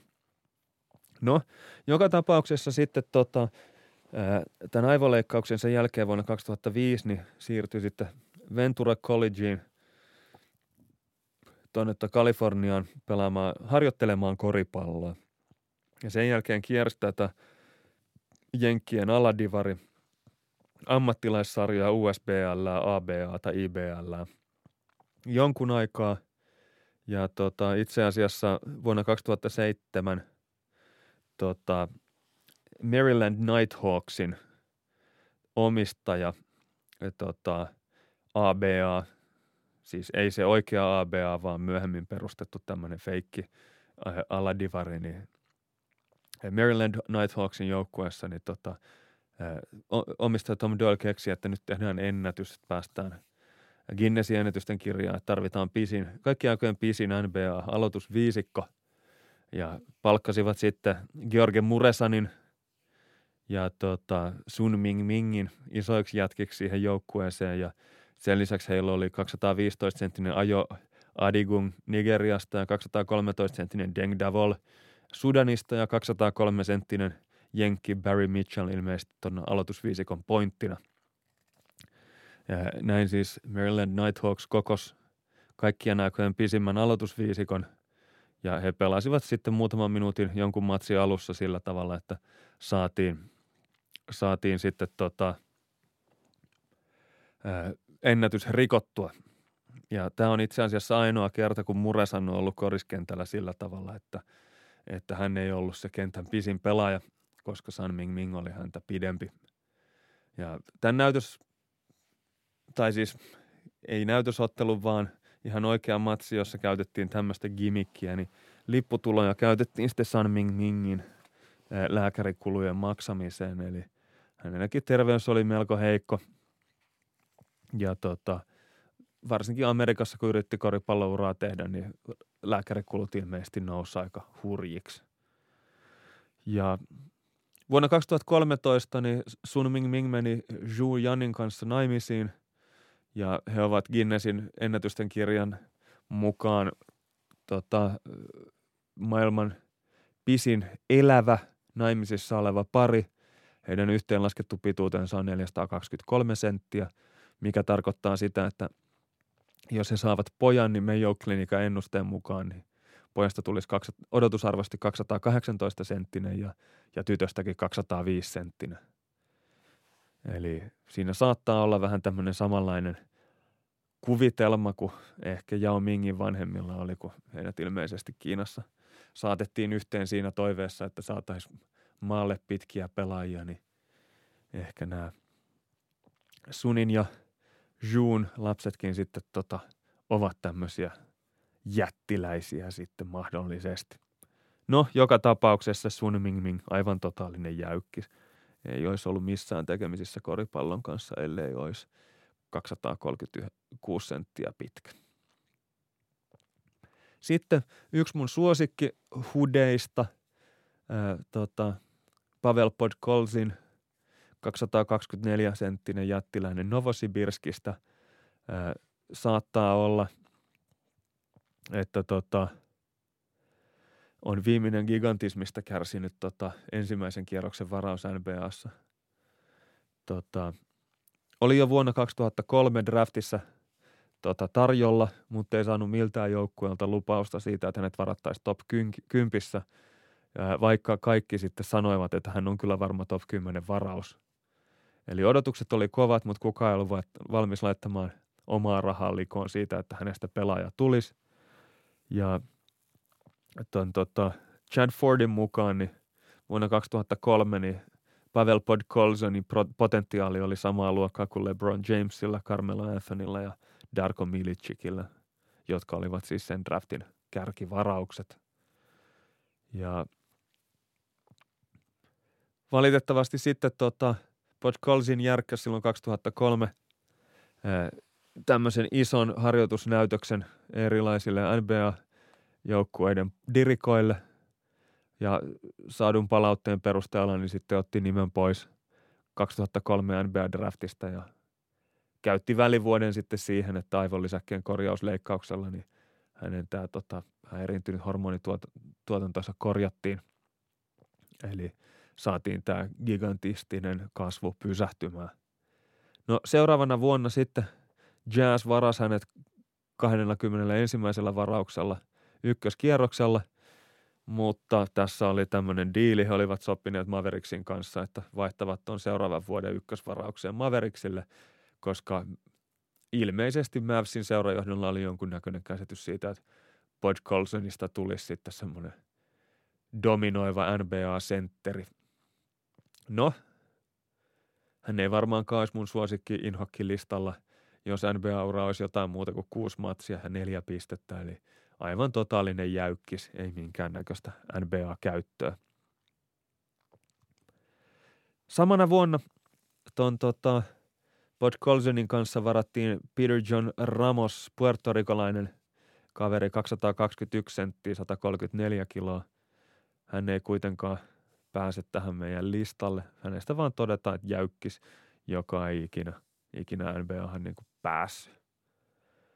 Sitten, jos toi tota, Pavel Podkolzin oli niin kuin viimeinen giganttinen ekan kierroksen NBA-varaus, niin Hashim Tabit on varmasti tota, viimeinen tämmöinen jätti, joka varataan näin korkealla. Eli Vuonna 2009 Memphis varas Hashim Tabitin kakkosvarauksella. 221 senttinen, 119 kiloinen kaveri. Ja e, tota, hän oli siis aivan totaalinen floppi ja sen lisäksi vaan 221 senttiä pitkä, eli ei pääse meidän Super Seven Footereiden listalle. Merkittävintä Thabitin urassa on se, että Memphis olisi tuolla kakkosvarauksella voinut ottaa James Hardenin, joka oli kolmosvaraus, tai Steph Curryn, joka oli seiskavaraus – Eli äh, jälkiviisastelu on aina tietysti helppoa, mutta tota, he olisivat voineet saada James Hardenin tai Steph Curryn, ja he eivät saaneet käytännössä yhtään mitään. Ja tota, mä itse näin äh, Hashim Tabitin NBA Draft Combineissa, olisiko se ollut 2014 tai jotain, niin tota, yritti tehdä jonkunnäköistä comebackia ja pelasi siellä – tulokas, tulokkaiden ja jotenkin free agenttien kanssa ja ei pysynyt menossa mukana ja kuulemma oli pyörtynyt sitten pukukopissa, että ei ilmeisesti ollut muutenkaan ihan täydessä kondiksessa ja tota, viime kaudella pelasi Yokohama Corsairsissa Japanin korisliigassa ja täytyy sanoa, että jos Hashim Tabitia kutsuu Chuck Nevitt-luokan jäykikseksi, niin se on melkein loukkaus Chuck Nevittiä kohtaan. Eli – Hashim Tabit on niin kuin äärimmäinen huutomerkki siitä, että kuinka pieleen voi iso jätkän varaamisen kanssa mennä. Sitten Hashim Tabitin kanssa samaa ikäluokkaa vuonna 1987 syntynyt Kenny George Jr. oli Tabitia pidempi ja isompi, 232 senttinen, 168 kiloinen kaveri pelasi, Pohjois-Karoliinan Ashvillen yliopistossa kaudet 2006-2008 ja hän olisi jopa saattanut ilmeisesti olla pelaaja. Eli aivan valtavan kokoinen jamppa, tota, aivan ylivoimainen tota, yliopiston vastustajia vastaan ja okei, ne on hyvin rakeisia kohekohtavideoita, että en ole nähnyt häntä juoksemassa kenttää päästä päähän tai, tai muutenkaan liikkumassa, mutta ne klipit, joita kaverista näkee, niin oli kyllä niin kuin sen kokoinen sälli, että ja sen verran hyvän oloiset kädet, että olisi ehkä voinut jotain teoriaa, teoreettista saumaa NBAhankin olla. Mutta hänelle kävi valitettavasti sieltä, että sai MRSA, stafilokokki, tulehduksen jalkaan ja oikeasta jalasta jouduttiin amputoimaan osa lokakuussa 2008, eli ton kokoinen kaveri ei yhdellä jalalla kyllä NBAhan vedä, eli ehkä pelaaja, mutta paha sanoa, ikävä ihmiskohtalo ehkä ennemminkin. Sitten tämänkin tuokion mainosmateriaaleissa näyttäytynyt Sim Bullar, vuodelta, syntynyt vuonna 1992, 226 kiloa ja 163 kiloa. Itse asiassa kanadalainen kaveri, eli vanhemmat on intialaisia, mutta Sim ja nuorempi veljensä Tanver ovat siis syntyneet Kanadassa. Pelas kaksi kautta niin, äh, tota, Uuden Meksikon osavaltion eli New Mexico Statein yliopistossa ja skippasi kaksi viimeistä edustuskelpoisuusvuotta ilmoittautuakseen NBA-draftiin vuonna 2014. Häntä ei varattu, mutta sai kuitenkin sopimuksen Sacramento Kingsiin. Pelasi kolmessa matsissa yhteensä kolme minuuttia ja ideana tuossa ilmeisesti Sacramentolla oli se, että he koettivat myydä bullaria yleisölle ensimmäisenä intialaisena NBAssa, mutta ongelma oli se, että Intiassa bullaria ei pidetty intialaisena, vaan häntä pidettiin kanadalaisena. Ja, ja tota, niin tämä markkinointimahdollisuuskin tavallaan menetettiin sen lisäksi, että ei bullarilla ollut minkäännäköisiä tota, koripallollisia lähtökohtia NBA. Nykyään pelaa Guangxi Rainoussa Kiinan kakkossarjassa. Mua kiinnosti toi, mä yritin Synergy Sportsin skauttauspalvelusta katsoa, että minkä näköistä jälkeä Sim Bullar tekee Kiinan kakkossarjassa, mutta valitettavasti Synergy Sports ei kata tota sarjaa, eli hyvin vaikea kommentoida Sim Bullarin nykykondista, mutta jos on lähelläkään sitä, mitä oli silloin viisi vuotta sitten, niin on kyllä totaalinen jäykkis – Eli ei minkäännäköistä käyttöä NBA-kentillä. Ja sitten viimeisenä nimenä tässä pitkällä pitkien miesten listalla niin mainitaan vielä erikoistapauksena Isaac Austin. Syntynyt 93, 216 senttinen, 103 kilonen, eli selkeästi pienempi jätkä kuin nuo aiemmin mainitut. Mutta hänessä on siis oleellista se, että hän – kärsi, marf, kärsii marfaanin oireyhtymästä, joka on tämmöinen perinnöllinen sidekudossauraus, joka johtaa muutoksiin luustossa, silmissä, sydämessä, ihossa ja verisuonistossa. Ja tota, tämä on tauti, joka on hoitamattomana hengenvaarallinen ja lisää varhaisen äkkikuoleman riskiä. Mielenkiintoista tässä syndroomassa on se, että näillä Marfan syndroomasta kärsivillä ihmisillä niin on – hyvin, he ovat hyvin pitkiä ja sitten heillä on pitkät laihat kädet ja jalat ja sormet ja varpaat. Eli he ovat hyvin tämmöisiä ehkä silmiinpistävän näköisiä. Sen lisäksi heillä on usein hyvin tota, taipuisat nivelet ja saattavat kärsiä myös skolioosista, eli saattaa selkäranka olla kierrossa.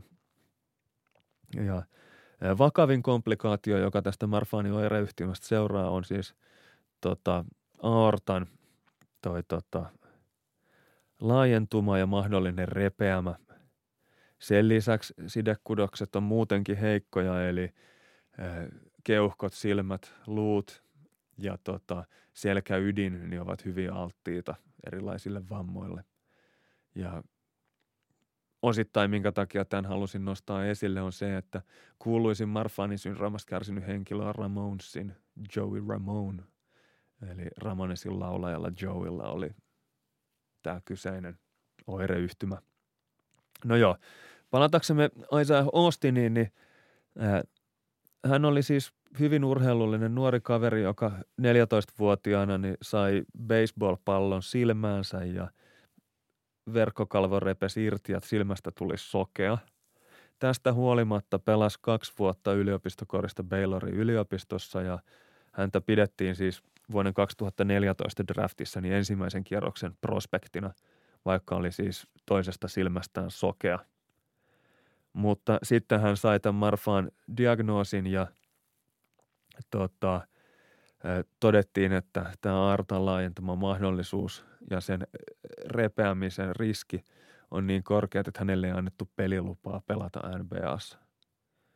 Ja tota, tämä tapahtui siis ihan muutamaa päivää ennen 2014 NBA-draftia, jossa hänestä olisi siis tullut kertaheitolla miljonääri. Ja en usko, että häntä hirveästi lämmitti se, että sitten 2014 draftissa – 15 ja 16 draft-varauksen välissä, eli ekan kierroksen puolivälissä, niin NBA-komissaari Adam Silver teki sitten tästä Isaiah Austinista tämmöisen seremoniallisen varauksen, jossa hänet varattiin NBAhan, koska se oli aina ollut hänen unelmansa. Ja hän sitten nousi sinne lavalle ja sai tota, seisovat uploadit yleisöltä ja Adam Silver tarjosi hänelle sitten töitä NBAssa sillä ehdolla, että – että viimeistelee tutkintonsa Baylorin yliopistossa ja tulee sitten NBAlle töihin.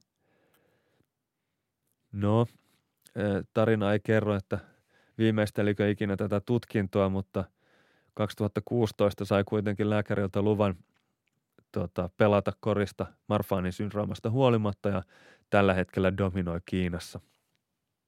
Ja täytyy sanoa, että siis Isaiah Austin ainakin yliopistossa, niin vaikka toinen silmä ei nä- näekään, niin oli kyllä erittäin, erittäin mielenkiintoisen näköinen pelaaja, mutta valitettavasti on liian lyhyt tähän listalle, niin hän ei nyt päässyt Super Seven Footereiden listalle tällä kertaa.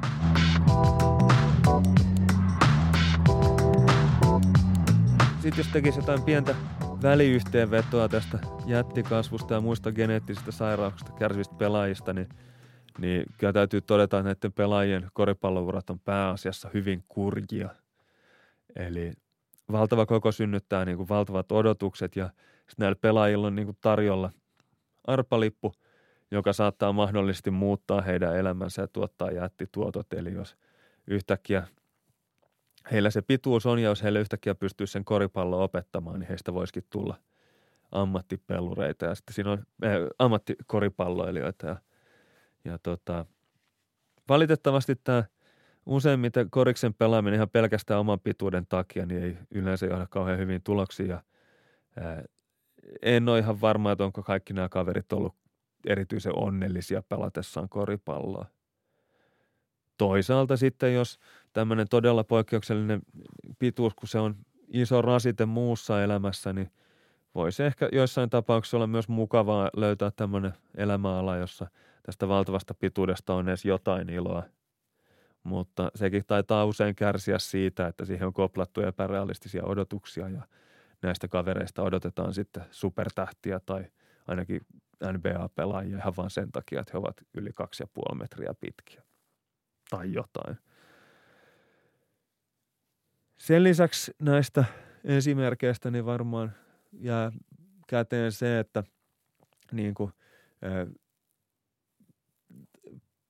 merkittävän pituuskasvun aiheuttamat terveyshaitat niin moninkertaistuu, kun pelaajan ruoto altistetaan koriksen kaltaiselle ylettömälle rasitukselle. Eli nämä oikeastaan kaikki pelaajat, joita tässä lueteltiin, niin on joko flopanneet tai sitten pärjänneet NBAssa siihen saakka, että paikat pettää. Eli ei se niin kauhean pitkäkestoista toimintaa kuitenkaan ollut, vaikka se kentällä olisikin onnistunut.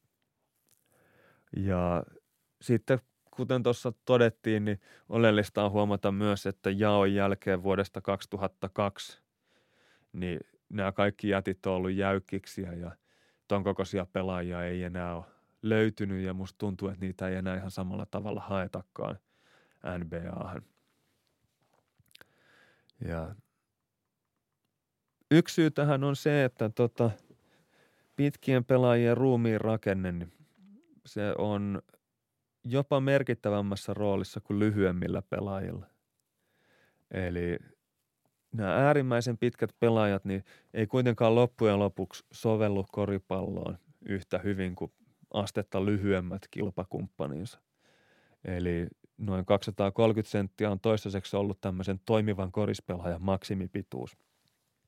Eli Jao Ming oli aivan loistava pelaaja, mutta suuri koko tuhos hänen jalkansa. Ja Sean Bradley oli näistä niin kuin melkein 230 senttisistä jätkistä, niin kaikkein urheilullisin, mutta hän oli liian laiha ja pehmeä, painopiste liian ylhäällä. Ja Muresan taas oli eh, liian hidas ja lopulta liian altis loukkaantumisille. Eli tuonne niin 230, kun alkaa pituudet lähennellä, niin, niin ei ole vielä löytynyt semmoista kaveria, joka olisi ehjän kokonaisen uran pystynyt vetämään sillä tavalla, että homma olisi loksahtanut kohilleen. Ja sitten tätä pidemmät kaverit, niin ne on toistaiseksi ollut siis ihan täysin pelikelvottomia fyysisesti. Siis paikat ei ole vaan kestänyt ja, ja siellä on niin kuin pohjalla ollut jo semmoista vammaa lapsuudesta tai nuoruudesta lähtien, että tota, ei ole ollut edes odotettavissa, että pääsisivät siihen vaiheeseen, että yrittävät opetella korista pelaamaan. Sitten tämmöinen asia, joka usein pitkillä pelaajilla – sivuutetaan, ei ole edes niin kuin, ja tota, harvemmin puhutaan asiasta, niin on sopusuhtaisuus. Eli lyhytkasvuisille ihmisille on englannin kielessä kaksi nimitystä, jotka ei nykyään enää taida olla edes poliittisesti korrekteja, eli dwarf ja midget, joista midget on sopusuhtainen ja dwarf on tämmöinen niin kuin, ää, ei-sopusuhtainen lyhytkasvuinen ihminen. Niin pitkäkasvuisilla ihmisillä, niin harvemmin otetaan tähän soppusuhtaisuuteen kantaa. Eli esimerkiksi James Bondin rautaleuka Richard Keel, joka oli 218 senttiä pitkä kaveri, ja Sean Bradley, joka oli 228 pitkä, niin toinen heistä on tuommoinen venytetty, siis Bradley, tämmöinen venytetty laiha ihminen, tai venytetty laiha mies, ja sitten taas toi rautaleuka niin on sitten tämmöinen, niin kuin miten mä sanoisin, hän oli enemmän tällainen vähän karikatyyrimäinen, joka puolelta raskastekoinen, joka suuntaan venytetty tapaus. Ja pointtihan tässä on tietysti se, että sopusuhtaisella seven footerilla, niin kuin Lauri Markkasella, niin on tiettyjä etuja gigantistiseen seven footeriin nähden, eli kevyempi pelaaja on ketterämpi, nopeampi ja kimmosampi – Eli saa ikään kuin ne samat hyödyt siitä tota, ulottuvuudesta ja ylettyvyydestä, mutta ei kärsi samanlaisia tota, miinuksia sitten siitä, että painoa on enemmän ja, ja tota, ei ole ehkä yhtä hidas.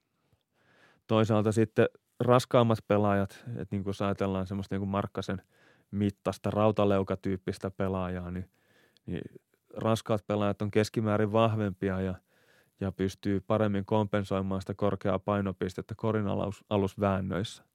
Eli jos semmoinen korinalla vääntäminen olisi vielä muotia, niin tuommoinen raskastekoisuus olisi myös plussaa.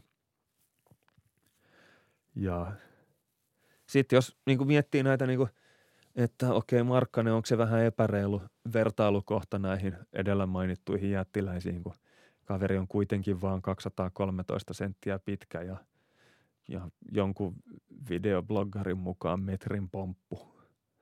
Niin voidaan ehkä ottaa huomioon sitten, että Sean Bradley oli pituisekseen aivan huikea atleetti ja oli 15 senttiä pidempi pelaajana siis. Tai on edelleen 15 senttiä pidempi kuin Markkanen, mutta eh, urallaan niin, tota, ää, niin hän pelasi lukiossa koriksen lisäksi baseballia – harrasti ratsastusta, golfia ja vesihiihtoa, että oli tämmöinen hyvin liikkuva kaveri ja yläasteella Jenkkifudis-joukkueessa pelasi sekä pelirakentajana että wide receiverina. Okei, saattoi olla myös pieni koulu ja huono joukkue, mutta tota, se, että oli hyvin monipuolinen urheilullinen kaveri. Eli teoriassa olisi mahdollista, että tuommoinen joku Markkasen tyylinen kaverikin voisi olla vielä vaikka 15 senttiä pidempi. Kuitenkin vaatisi tiettyjen yksityiskohtien loksahtamista kohdalleen, kuten sitä, että voimaa pitäisi saada todella paljon lisää. Eli muuten tuommoinen pitkä riuku niin on aika ää, tuulen riepoteltavissa koriskentällä. Eli että pärjää korinaluspaineessa ja pystyy kompensoimaan sen korkean painopisteen, niin pitää saada todella paljon lisää voimaa. Kysymys on sitten se, että tuleeko siinä voiman mukana myös niin paljon painoa, että paikat menee rikki. Mutta se ei ole mitenkään poissuljettua, etteikö jotain tämmöistä Markkasen ja Sean Brellin hybridiä vielä joskus nähtäisi NBA-kentillä. Sitten toinen ö, oleellinen juttu on se, että sitten liian pitkistä ihmisistä ei valitettavasti ole ylipäätään edes urheilijoiksi. Eli semmoinen, mitä itse aina vähän silmät sirillään katsoo, kun netissä näkyy joistain tulevaisuuden mahdollisista pitkistä pelaajista, vid- rakeisia videoklippejä jostain yläasteen liikkatunnilta, niin aina katsoo polvia, lantiota ja selkää ja missä asennossa ne on. Ja, ja valitettava to- tosiasia on se, että terveen ruumiinrakenteen merkitys korostuu vahvasti, kun ihmisen mittakaavaa venytetään.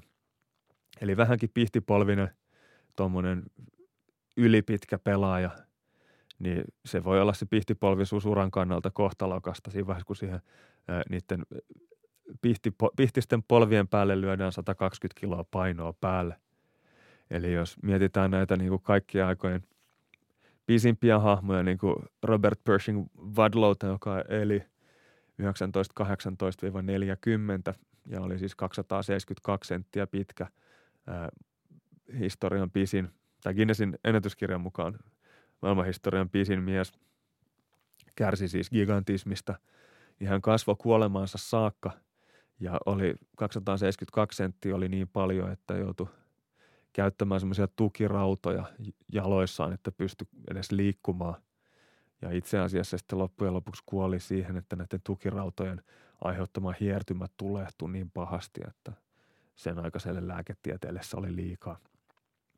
Tällä hetkellä pisin elossa oleva ihminen on Sultan Kösen, tota, turkkilainen, Turkin kurdi, 251-senttinen akromegaliasta kärsivä tota, henkilö, jonka aivoista leikattiin, aivolisäkkeestä leikattiin kasvain pois 2010 ja kasvu saatiin pysäytettyä. Eli hän jäi 251 senttiin ja hänkin valitettavasti kulkee kainalosauvojen kanssa, koska – ei pysty tota, ton kokoista kroppaa kannattelemaan. Ja sitten NBAta vähän liipannut Satnam Singh, josta ilmeisesti Netflixistäkin löytyy eh, One in a Billion niminen dokkari. Vuonna 1995 syntynyt tota, kaveri, joka varattiin NBA-draftissa vuonna 2015 varausvuoroa 52 ikänsä puolesta olisi ollut edellä mainitun listan viimeisenä siis, mutta on vain 220 senttinen ja, ja polvista näki ihan suoraan, että Satnam Singhillä niin ei ole NBA-tulevaisuutta. Eli kaveri oli tämmöinen jättikasvunen isoleukainen kaveri, jolla tota, polvet kolis yhteen sillä tavalla, että hirvitti, kun katsoi sitä kaverin juoksemista ja, ja siitä suoraan näki, että on nyt markkinointikikka ja – tota, Mark Cuban yritti nostaa tällä varauksella sitten Mavericksi ja NBA-profiilia Intiassa. Yritti tehdä Mavericksista Intian joukkueen samalla tavalla kuin Houston Rocketsista aikoinaan tuli Kiinan joukkue Yao Mingin myötä. Tämä meni sen verran heikosti, että Intiassa pelataan edelleen krikettiä. Eli Satnam Singhistä ei ollut valitettavasti viemään koripalloa Intiaan. Sitten tämmöinen nuorempi kaveri, 2000 vuonna syntynyt Robert Bobrovski, jolla, joka on siis 231 senttinen, oli 17-vuotiaana. En tiedä, onko kasvanut siitä vielä lisää. Hänellä on tämmöinen tota, hyvin rukoilija, sirkkamainen, hyvin, hyvin hento rakenne, niin kuin ruumi, ruumiin rakenne ja tota, ainakin vuonna 2017 niin oli vielä epäselvää, että kasvaako hän vielä – ja tässä oli siis sillä tavalla, että oli kaikki gigantismit ja Marfanin syndroomat sun muut oli tutkittu ja pois suljettu, eli oli mahdollista, että puolalaiskaveri olisi tuosta vielä kasvanut. Hän siis on tällä hetkellä, tai oli jossain vaiheessa Lamelo Ballin kanssa samassa urheiluakatemiassa harjoittelemassa korista, mutta valitettavasti ruumiin rakenne on kyllä sellainen, että siitä niin kuin suoraan pystyy sanoa siitä liikkumisesta, että, että ei valitettavasti koripalloilija taida Robertistakaan tulla.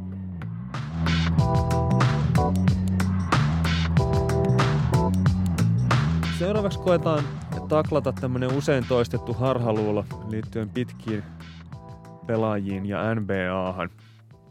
Eli on tämmöinen hyvin yleinen ajatusmalli, että pitkät pelaajat on keskimäärin vähemmän taitavia ja kömpelömpiä kuin lyhyet pelaajat, ja tähän on monta syytä.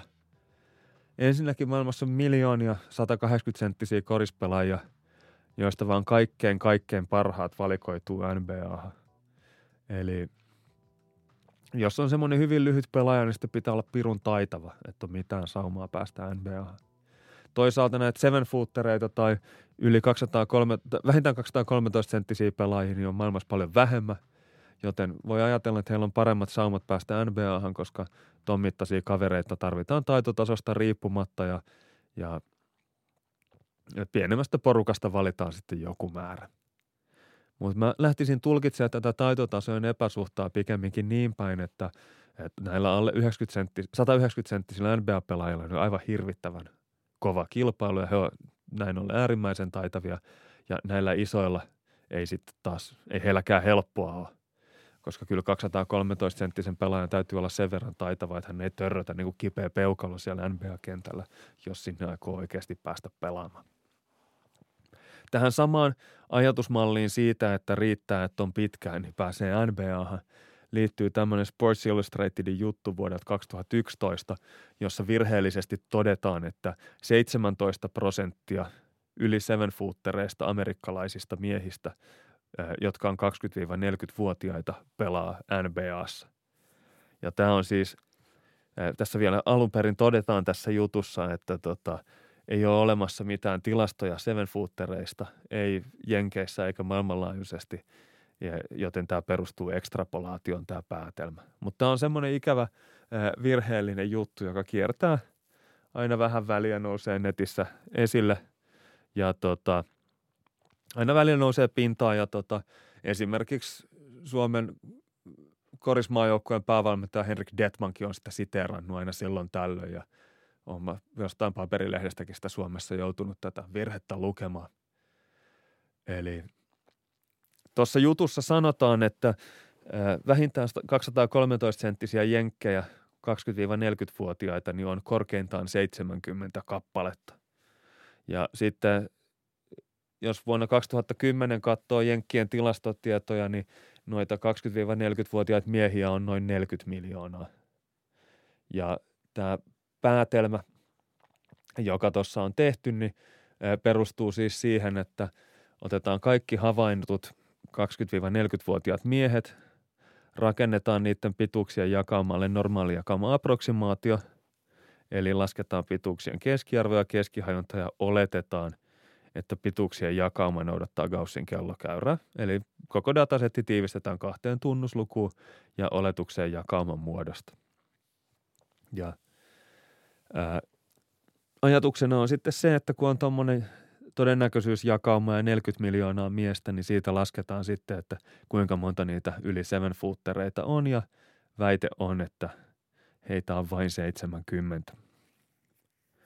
No virhe tässä on se, että ensinnäkin normaali jakauma approksimaatio toimii nätisti tilanne, tilanteissa, joissa tämä mallinnettava suure, eli tällä kertaa miesten pituus, on usea riippumattoman tekijän summa, eli tämä on niin sanottu keskeinen raja-arvolause – mutta tämmöistä jakaumaa, näin sovitettua jakaumaa ei pitäisi käyttää ekstrapolaatioa, vaan sillä pitäisi tarkastella semmoisia pituusvälejä, jotka on järkeviä ja lähellä tätä jakauma huippua. Eli siellä, missä niitä havaintoja on paljon. Eli tuommoisella approksimaatiolla voidaan ihan hyvin arvioida todennäköisyyttä, että millä todennäköisyydellä random 20-40-vuotias jenkki on 180-185 senttiä pitkä. Mutta Kuitenkin tämä on vain se todellisen jakauman approksimaatio, eli likimääräinen esitys todellisuudesta, eli se ei ole missään nimessä täysin tarkka kuvaus. Ja mitä pidemmälle sinne jakauma hännille mennään, niin sitä suuremmaksi tämän mallinnusvirheen suhteellinen merkitys kasvaa. Eli kun mennään sinne jakauma hännille ja aletaan puhua noista seven, seven footereista, niin mallin tarkkuus ei riitä enää luotettavien ennusteiden tekemiseen ja tämä on vähän sama homma kuin esimerkiksi neuvoloiden kasvuennustekäyrät, niin ei tarjoa mitään arvoja 95 prosentin persenttiili yläpuolelle. Eli siellä ei yritetäkään siinä vaiheessa, kun lapsi näyttää vähän, tai niin kuin näyttää siltä, että on yksi kahdesta kymmenestä – semmoinen poikkeuksellisen pitkä tapaus, niin he, niille ei heitetä sitten käppyröiden perusteella mitään arvauksia. Korkeintaan alarajoja, että vähintään näin pitkä. Sen lisäksi, että tota, normaali jakauma approksimaatio ei todellakaan ole tarkoitettu käytettäväksi tuolla jakauma hännällä, niin toinen iso puute tuossa päättelyssä on siinä, että tämä normaali jakaumaan perustuva approksimaatio miesten pituuksien jakaumalle niin on määritelmän mukaan – se kuvaa tavallisten miesten pituuksia. Ja niin kuin me tässäkin nyt on suht pitkän monologin verran jo kuultu, niin tuossa ei ole esimerkiksi gigantismista kärsiviä miehiä huomioitu mitenkään. Ja heidän vaikutus niin ei näy mitenkään sen jakauma odotusarvossa ja keskihäynnässä, koska he ovat yksi neljästä kymmenestä miljoonasta. Eli siinä tota, aineisto on sovitetussa jakaumassa, niin ei tapahdu mitään, kun sie, vaikka siellä olisi kourallinen – tämmöisiä jättikasvusia ihmisiä mukana. Ja sanomattakin on selvää, että nämä yli 213-senttiset miehet ei ole tavallisia miehiä, eli heidän lukumääränsä ei todellakaan pyrki, pitäisi pyrkiä ennustamaan tavallisten miesten mukaan rakennetulla mallilla, vaan pitäisi huomioida se, että juurikin tuolla hännällä niin on ne kaikkein poikkeuksellisimmat, erikoisimmat tapaukset, jotka eivät siis löydy sieltä jakauman keskeltä. Sen lisäksi pitäisi varmaan ehkä huomata se, että NBAssa kun sanotaan, että joku pelaaja on seven footeri tai 213 senttiä pitkä, niin todellisuudessa se kaveri ei ole 213 senttiä pitkä, vaan sille on saatu semmoinen mittaustulos joskus kengät jalassa ja näin, jotta siitä voidaan puhua seven footerina.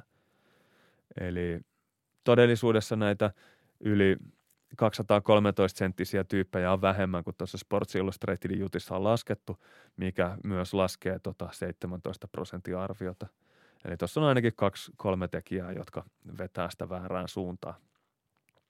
Sen lisäksi, kun basketballreference.comista hakee ää, tota, kaikki pelaajat, jotka on vähintään seitsemän jalkaa pitkiä ja ovat ää, tulleet NBAhan kauden 2008 jälkeen, niin tota, näitä kavereita löytyy 73 kappaletta, mutta sitten kun nämä on mitattu kengät jalassa, niin jos pistää katkaisukohdaksi seitsemän jalkaa ja yhden tuuman, niin jäljelle jää enää 25 pelaajaa. Eli viimeisen 10 vuoden aikana, viimeisen 11 vuoden aikana, niin 25 taatusti 213 senttistä vähentään pelaajaa NBAsta löytyy, ja näistä tyypeistä ainoastaan neljä Luke Cornett, Myers Leonard, Mitchell Robinson ja Roy Hibbert on amerikkalaisia. Ja samaan aikaan sitten, kun ESPNn tota, Jonathan äh, Givanin äh, databaseista hakee vähintään seitsemän jalkaa ja yhden tuuman pitkiä ykkösdivisioonan yliopistopelaajia, niin niitä löytyy tota, 51 kappaletta. Eli näistä yliopistosta ulos tulleista 51 kaverista, niin neljä on päässyt NBAhan. Eli tästä kun laskee todennäköisyysarvion, niin siitä käy ilmi, että jos sä oot vähintään seven footeri jenkki, joka pelaa jo tota, yliopistojen niin kuin siinä ylimmällä sarjatasolla, niin silti sun todennäköisyys päästä NBAhan on lähempänä 8 prosenttia kuin 17 prosenttia. Saati sitten, että saisit joku ihan random 213 senttinen, joka ei ole ikinä koris, korikseen koskenutkaan. Niin tota, kyllä mä väittäisin, että toi on ihan täyttä puppua toi arvio siitä, että joka, joka kuudes seven footeri jenkki, joka on vaan sopiva ikäinen, niin pelaisi NBAssa. Toivottavasti HDkin tämän kuulee, niin voi oikasta tämän sitten seuraavan kerran, kun häneltä jossain lehdessä kysytään näistä seven footereista kovaa faktaa.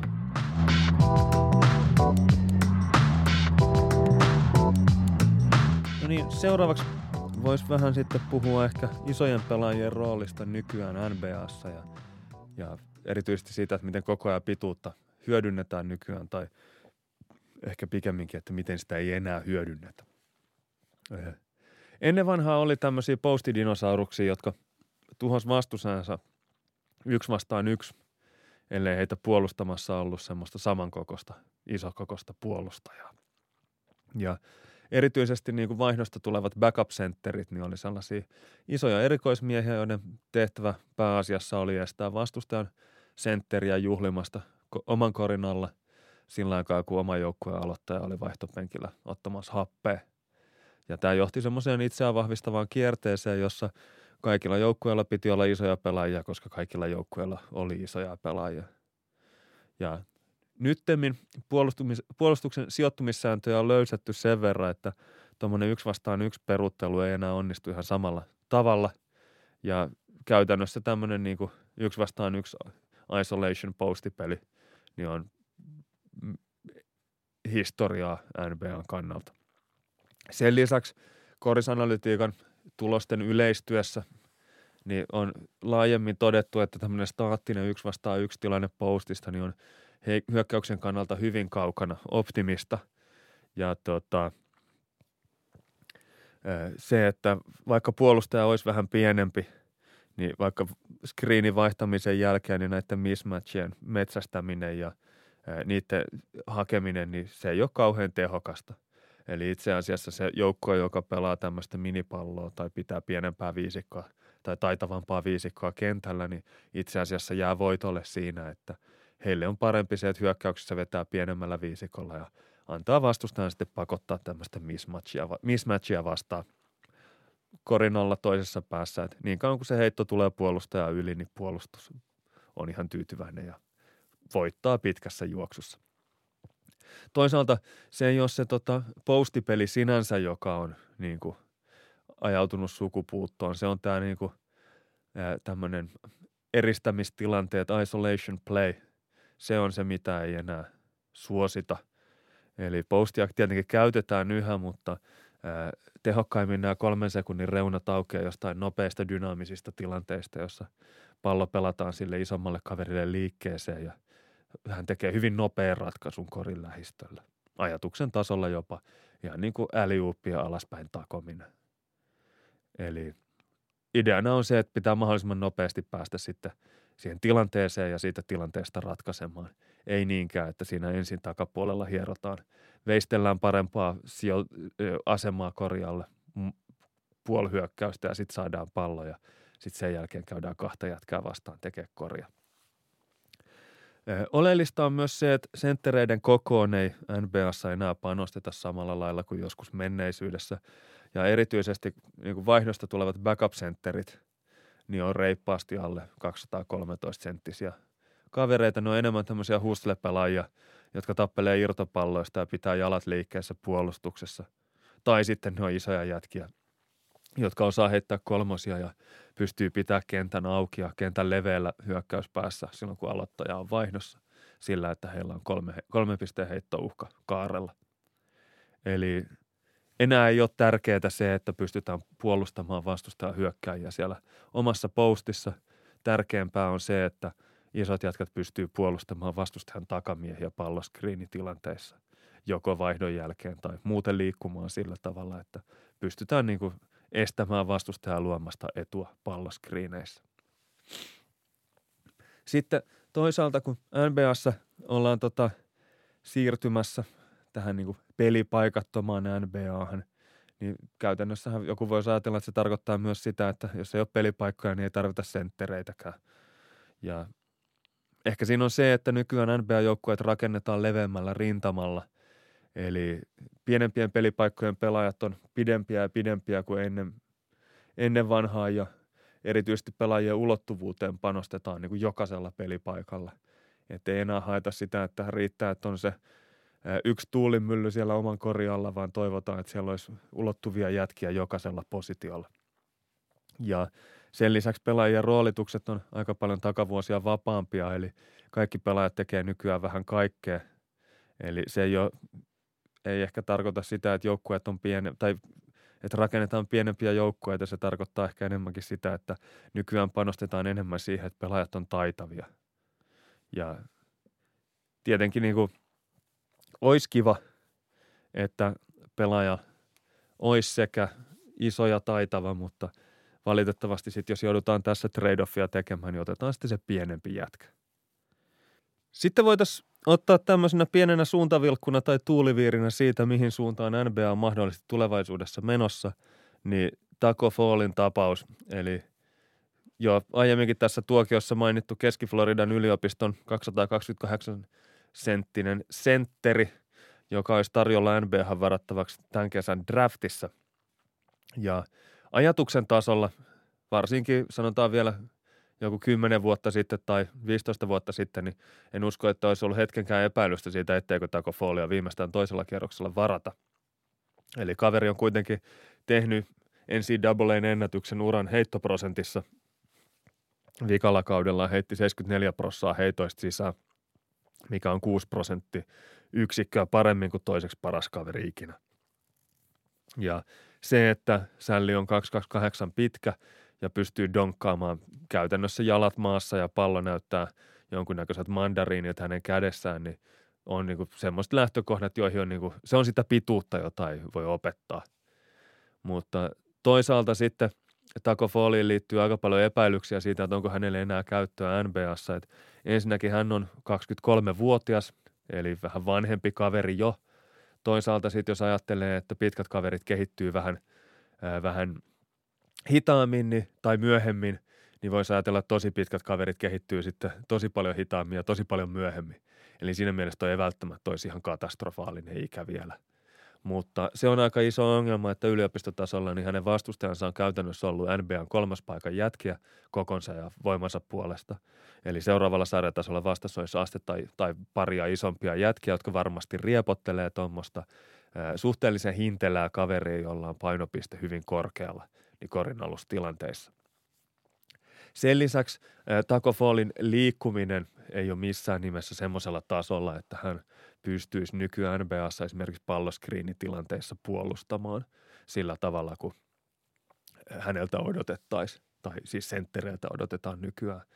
Ja NCAAissa hän pystyy olemaan piilossa siinä, että kun se puolustaa paikkaa – niin pystyi vaan seiso, seistä jököttämään siellä korjaalla kädet pystyssä ja ties, että tänne ne ajot tulee ennemmin tai myöhemmin. NBAssa joutuisi kolmesta sekunnista poistumaan kolmen sekunnin välein tai kolmen sekunnin alueelta, niin lyön vetoa, että tuolla tilannenopeudella niin olisi vähintään suurimman osan ajasta niin väärässä paikassa väärää aikaa. Ja – sitten kun kyse ei ole pelkästään siitä, että niin kuin terävistä suunnanmuutoksista ja käännöksistä ja nopeista liikkeistä, vaan myös siitä, että Taco Fallilla ei välttämättä nopeus riitä ihan vaan siihen, että hiihdetään kenttää päästä päähän. Että jos se menee vähänkään ampumajuoksuksi NBA-peli, niin, niin tota, saattaa pian käydä sillä tavalla, että Tako juoksee vaan sillä tavalla siinä tota, niin kuin rikkinäinen tuulilasin pyyhkiä, niin siinä kolme pisteen viivojen välissä, eikä ikinä kerkeä siihen oikeaan päätyy, jos tilanne on käynnissä. Ja sen lisäksi hänen niin kuin ihan ylipäätään voimatasoissa ja kondiksessa on kysymysmerkkejä. Eli pitäisi olla aika paljon vahvempi, että jos aikoisi NBAssa pärjätä ja ennen kaikkea paremmassa kondiksessa, kun näyttää sekin, että vaan seisoo siellä puolustuskori edessä, niin käyvä hapoille vähän liian nopeasti. Saati sitten, että pitäisi liikkua siellä kentällä. Sen lisäksi Taco Fall ei valitettavasti osaa lainkaan heittää, ei edes vapareita. Eli hänen taitotasonsa on niin kuin lähempänä aiemmin mainittua Hashim Tabitia kuin Yao Mingia, mikä sitten tekee hänestä semmoisen, niin kuin, tota, miten mä sanoisin, se on aika ammottava puute, varsinkin jos vastustaja sitten innostuu vielä rikkomaan häntä sen takia, että heittää vaparit niin heitolla, heikolla prosentilla, niin siinä alkaa olla jo niin monta punaista lippua ilmassa, että saattaa NBA seurapomot jättää väliin. Sen lisäksi, kun vielä ajattelee, että jos Boban Marjanovicille, joka on supertehokas NBA-pelaaja, niinä hetkinä, kun häntä voi pitää kentällä, niin jos hänelle on vaikea löytää sopivia peliminuutteja, niin mä en tiedä, miten Taco Fallille sitten löytyy ja mikä on se motivaatio edes etsiä niitä, kun hän ei varmastikaan vielä useampaa vuoteen ole lähelläkään Boban Marjanovicin suoritustasoa. Ja Marjanovickin kuitenkin näyttäisi siltä, että, että tota, on aika, ei ole kauhean valosa tulevaisuus tuossa nykyään NBAssa hänen tyyppisillään pelaajilla. Toisaalta sitten Marianovi, ei korjaan, Taco Fall on erittäin sympaattisen kaveri, opiskeli pääaineen, tai opiskelee pääaineen tietojen käsittelytiedettä ja haluaa isona insinööriksi Siemensille tai Microsoftille. Ja on muun muassa ottanut tähän Donald Trumpin matkustuskieltoon, äh, islamiuskoisiin maihin kohdistuvaan matkustuskieltoon niin kantaa, ja, koska itse on siis muslimi ja tota, muutenkin ollut tota, hyvin äänekäs ottanut kantaa siihen, että kaikkien muslimien kutsuminen terroristiksi, niin sillä on vakavia pitkän aikavälin seurauksia. Eli niin kuin tavallaan niin kuin sympaattisuuspisteet on ehdottomasti Taco puolella ja toivon hänelle kaikkea hyvää. Sen lisäksi ennen Duke-matsia niin mä olin suhtautunut häneen – aika samalla lailla kuin tässä tuokiossa mainittuihin tosi pitkiin pelaajiin, eli tämmöisenä tosi pitkänä kuriositeettina, mutta sitten kun katsoo livenä kaveria ja jännittää hänen puolestaan. Ja kaveri vielä sitten niin kuin yllättää äärimmäisen positiivisesti sillä, että torjuu Zion Williamsonin heittoyrityksen kolmeen kertaan ja donkkaa seitsemän kertaa toisessa päässä. Ja ei päästä Zion Williamsonia donkkaamaan itseään julisteeseen niin kuin lupas ennen peliä – niin kyllä siinä joutuu olemaan siis sillä tavalla, että kyllä siinä jotain on. Että jos noin isoja vaikeuksia tuottaa tulevan drafti ykkösvaraukselle, niin olisihan se kummaa, jos ei tota kaveria joku tokan kierroksen lopulla varaisi. Eli vaikka siinä lopussa sitten Zion vei pidemmän korren ja haki one ja, ja UCF tippui jatkosta ja Duke meni eh, viime sekuntien ratkaisuilla niin voittoon – niin kyllä mun täytyy sanoa, että tuossa Dukea vastaan ja Zion Williamsonia vastaan pelaamassa matsissa, niin Fall kyllä uudelleen herätteli jotain toiveita siitä, että saattaisi olla potentiaalinen NBA-prospekti. Itse henkilökohtaisesti vähän harmittelen sitä, että Mavericksilla on näillä näkymin tulevassa draftissa 36. varaus tokalla kierroksella ja se on liian aikainen paikka Taco Fallin varaamiseen. Mutta ei ole mitenkään poissuljettua, etteikö joku – NBA-joukkue juurikin tuon Duke-matsin jälkeen, niin kokeile onnea joskus toisen kierroksen lopulla. Ja Mavericks on ennenkin tehnyt noita, varannut Satnam Singia ja Pavel Podkolsinia, niin ehkäpä he jotenkin onnistuvat taikomaan itselleen sen 59. varausvuoron sieltä ja nähdään vielä Taco Fall Mavericksin kesäliigassa ainakin. Pidetään peukkuja. Sitten kuulijakysymys Semipro Palotieltä. Hän kysyy, olisitko mieluummin vuoden ajan Taco Fall, minkä jälkeen palaisit omaksi itseksesi vai oma itsesi, mutta saisit kymmenen vuotta lisää elinaikaa? No, ensimmäisenä täytyy todeta Kriskelle, että tämähän on tietysti täysin hypoteettinen kysymys, että eihän noin oikeasti voi käydä. Eli tämä on ihan puhdasta jossittelua, että ei, ei, toi ei ole mitenkään realistinen skenaario, vaikka Olli sille ehkä 50-50 saumat antaisikin sitten jos noita vaihtoehtoja miettii, niin tärkeä kysymys on se, että saisiko kymmenen vuotta lisää elinaikaa vai peliaikaa. Toisin sanoen, että siirrettäisikö mun korisbiologista kelloa kymmenen vuotta taaksepäin vai lisättäisikö 75 SMS pelattaviin tuleviin kausiin niin kymmenen lisää. Ää, mä vähän on sitä, siis yli 75 siis eläkeläissarjassa, niin toi on aika kriittistä. Tietenkin mielellään pelaisi kakkosdivaria vaikka kymmenen vuotta lisää. Sitten se, että seiskafemmoissa tai yli seiskavitosten sm kymmenen vuotta, niin se ei ehkä ole ihan yhtä mielenkiintoista. Sitten taas, jos mä olisin vuoden ajan Taco Fall, niin se vuosi menisi todennäköisesti siinä, että mä yrittäisin opetella kävelemään uudelleen, koska mä en usko, että tämä huippunsa viritetty hieno motoriikka, niin noissa raameissa pelittäisi ihan kohdillaan. Eli luulen, että vuoden aika no, niin saattaisi just päästä siihen, että osaisi kääntyä selältä vatsalleen tai jotain noilla raameilla. Eli mitään huikeaa koristähteyttä sen vuoden aikana olisi turha varmaan tavoitella. Ja vaikka sitten niin kuin jotenkin Taco Fallin raamit ja oma käsitys koriksesta ja olemattomat taidot, jotka on siis heikommat kuin Taco Fallilla, niin johtaisi jonkunnäköiseen ammattilaissopimukseen, niin – sekin sopimus todennäköisesti johtaisi raastupaan, raastupaan siinä vaiheessa, kun kello löisi 12 ja mä palaisin 189 senttiseksi kurpitsaksi. Eli niin kuin mitään pidemmän aikavälin rahallista hyötyäkään tuosta Taco Fall vuodesta tuskin olisi.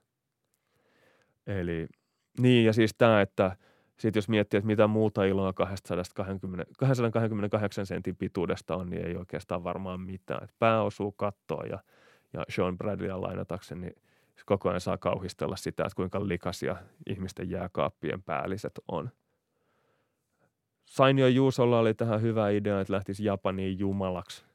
Tekisi siellä, olisi Big in Japan yhden vuoden ajan, mutta ei se välttämättä huono idea, mutta mä luulen, että siitä aikamoinen niin kuin jonkunnäköinen vähintäänkin henkinen krapula iski siitä, kun olisi eh, vuoden ajan pyörinyt Japanissa 228 senttisenä senegalilaisena. Se on aika eri. Kuten Kriski sanoi, niin nämä ei ole kauhean realistisia nämä ideat nyt.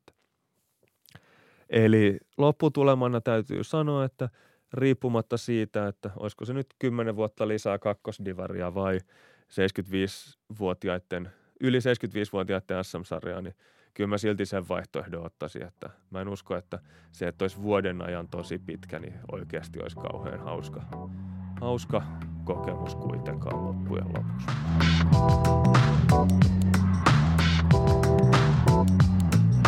Sitten jos pitäisi jotenkin vetää tämä melko pitkä monologi jotenkin nippuun, niin koko homman ideahan oli siinä, että mä tykkään tosi pitkistä korispelaajista ja halusin jorista niistä nyt, kun Olli ei täällä paikalla ole rajoittamassa. Ja jotain kotiin viemistä, jos pitää miettiä, niin ehkä se, että moderni pelityyli vaatii pelaajilta aika paljon enemmän liikettä ja monipuolisempaa osaamista kuin aikaisemmin.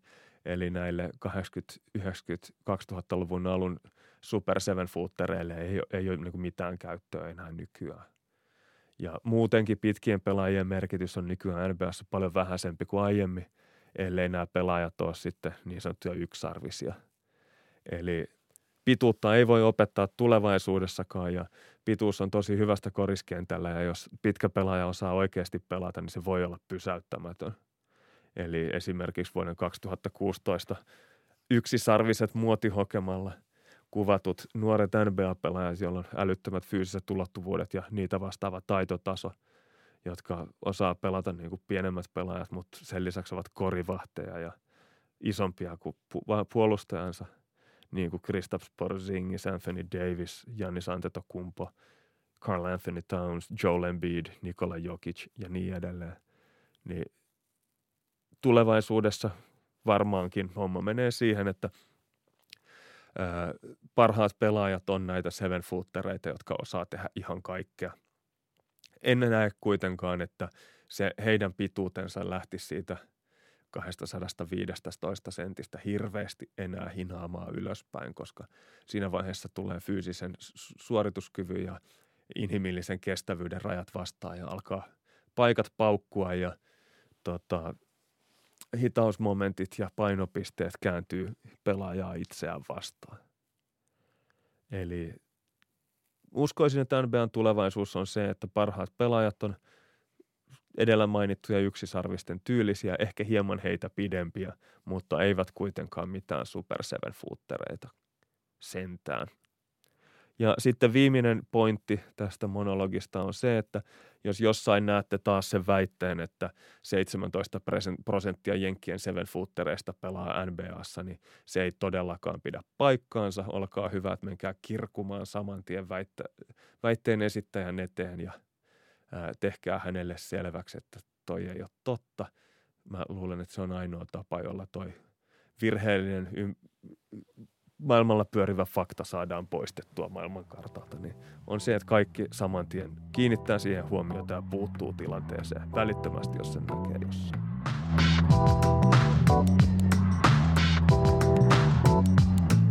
Tilaa NBA-tuokio sieltä, mistä hankit podcastisi ja jätä arvostelusi. Seuraa meitä Twitterissä ja tykkää Facebookissa. Kommentteja, toivomuksia ja kysymyksiä voi kirjoittaa Twitterissä tai Facebookissa.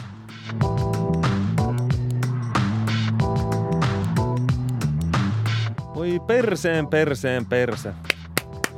Voi perseen, perseen, perse. No niin, olin mä nyt neljä tuntia ollut tää kopissa, niin mä korkkasin pissa.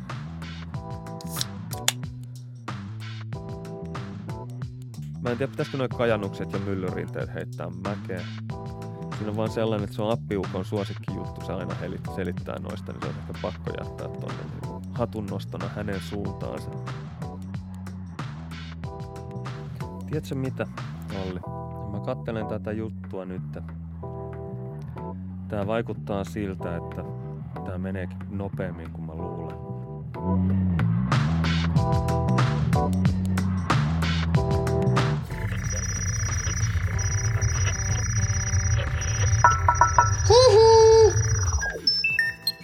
Jakso.fi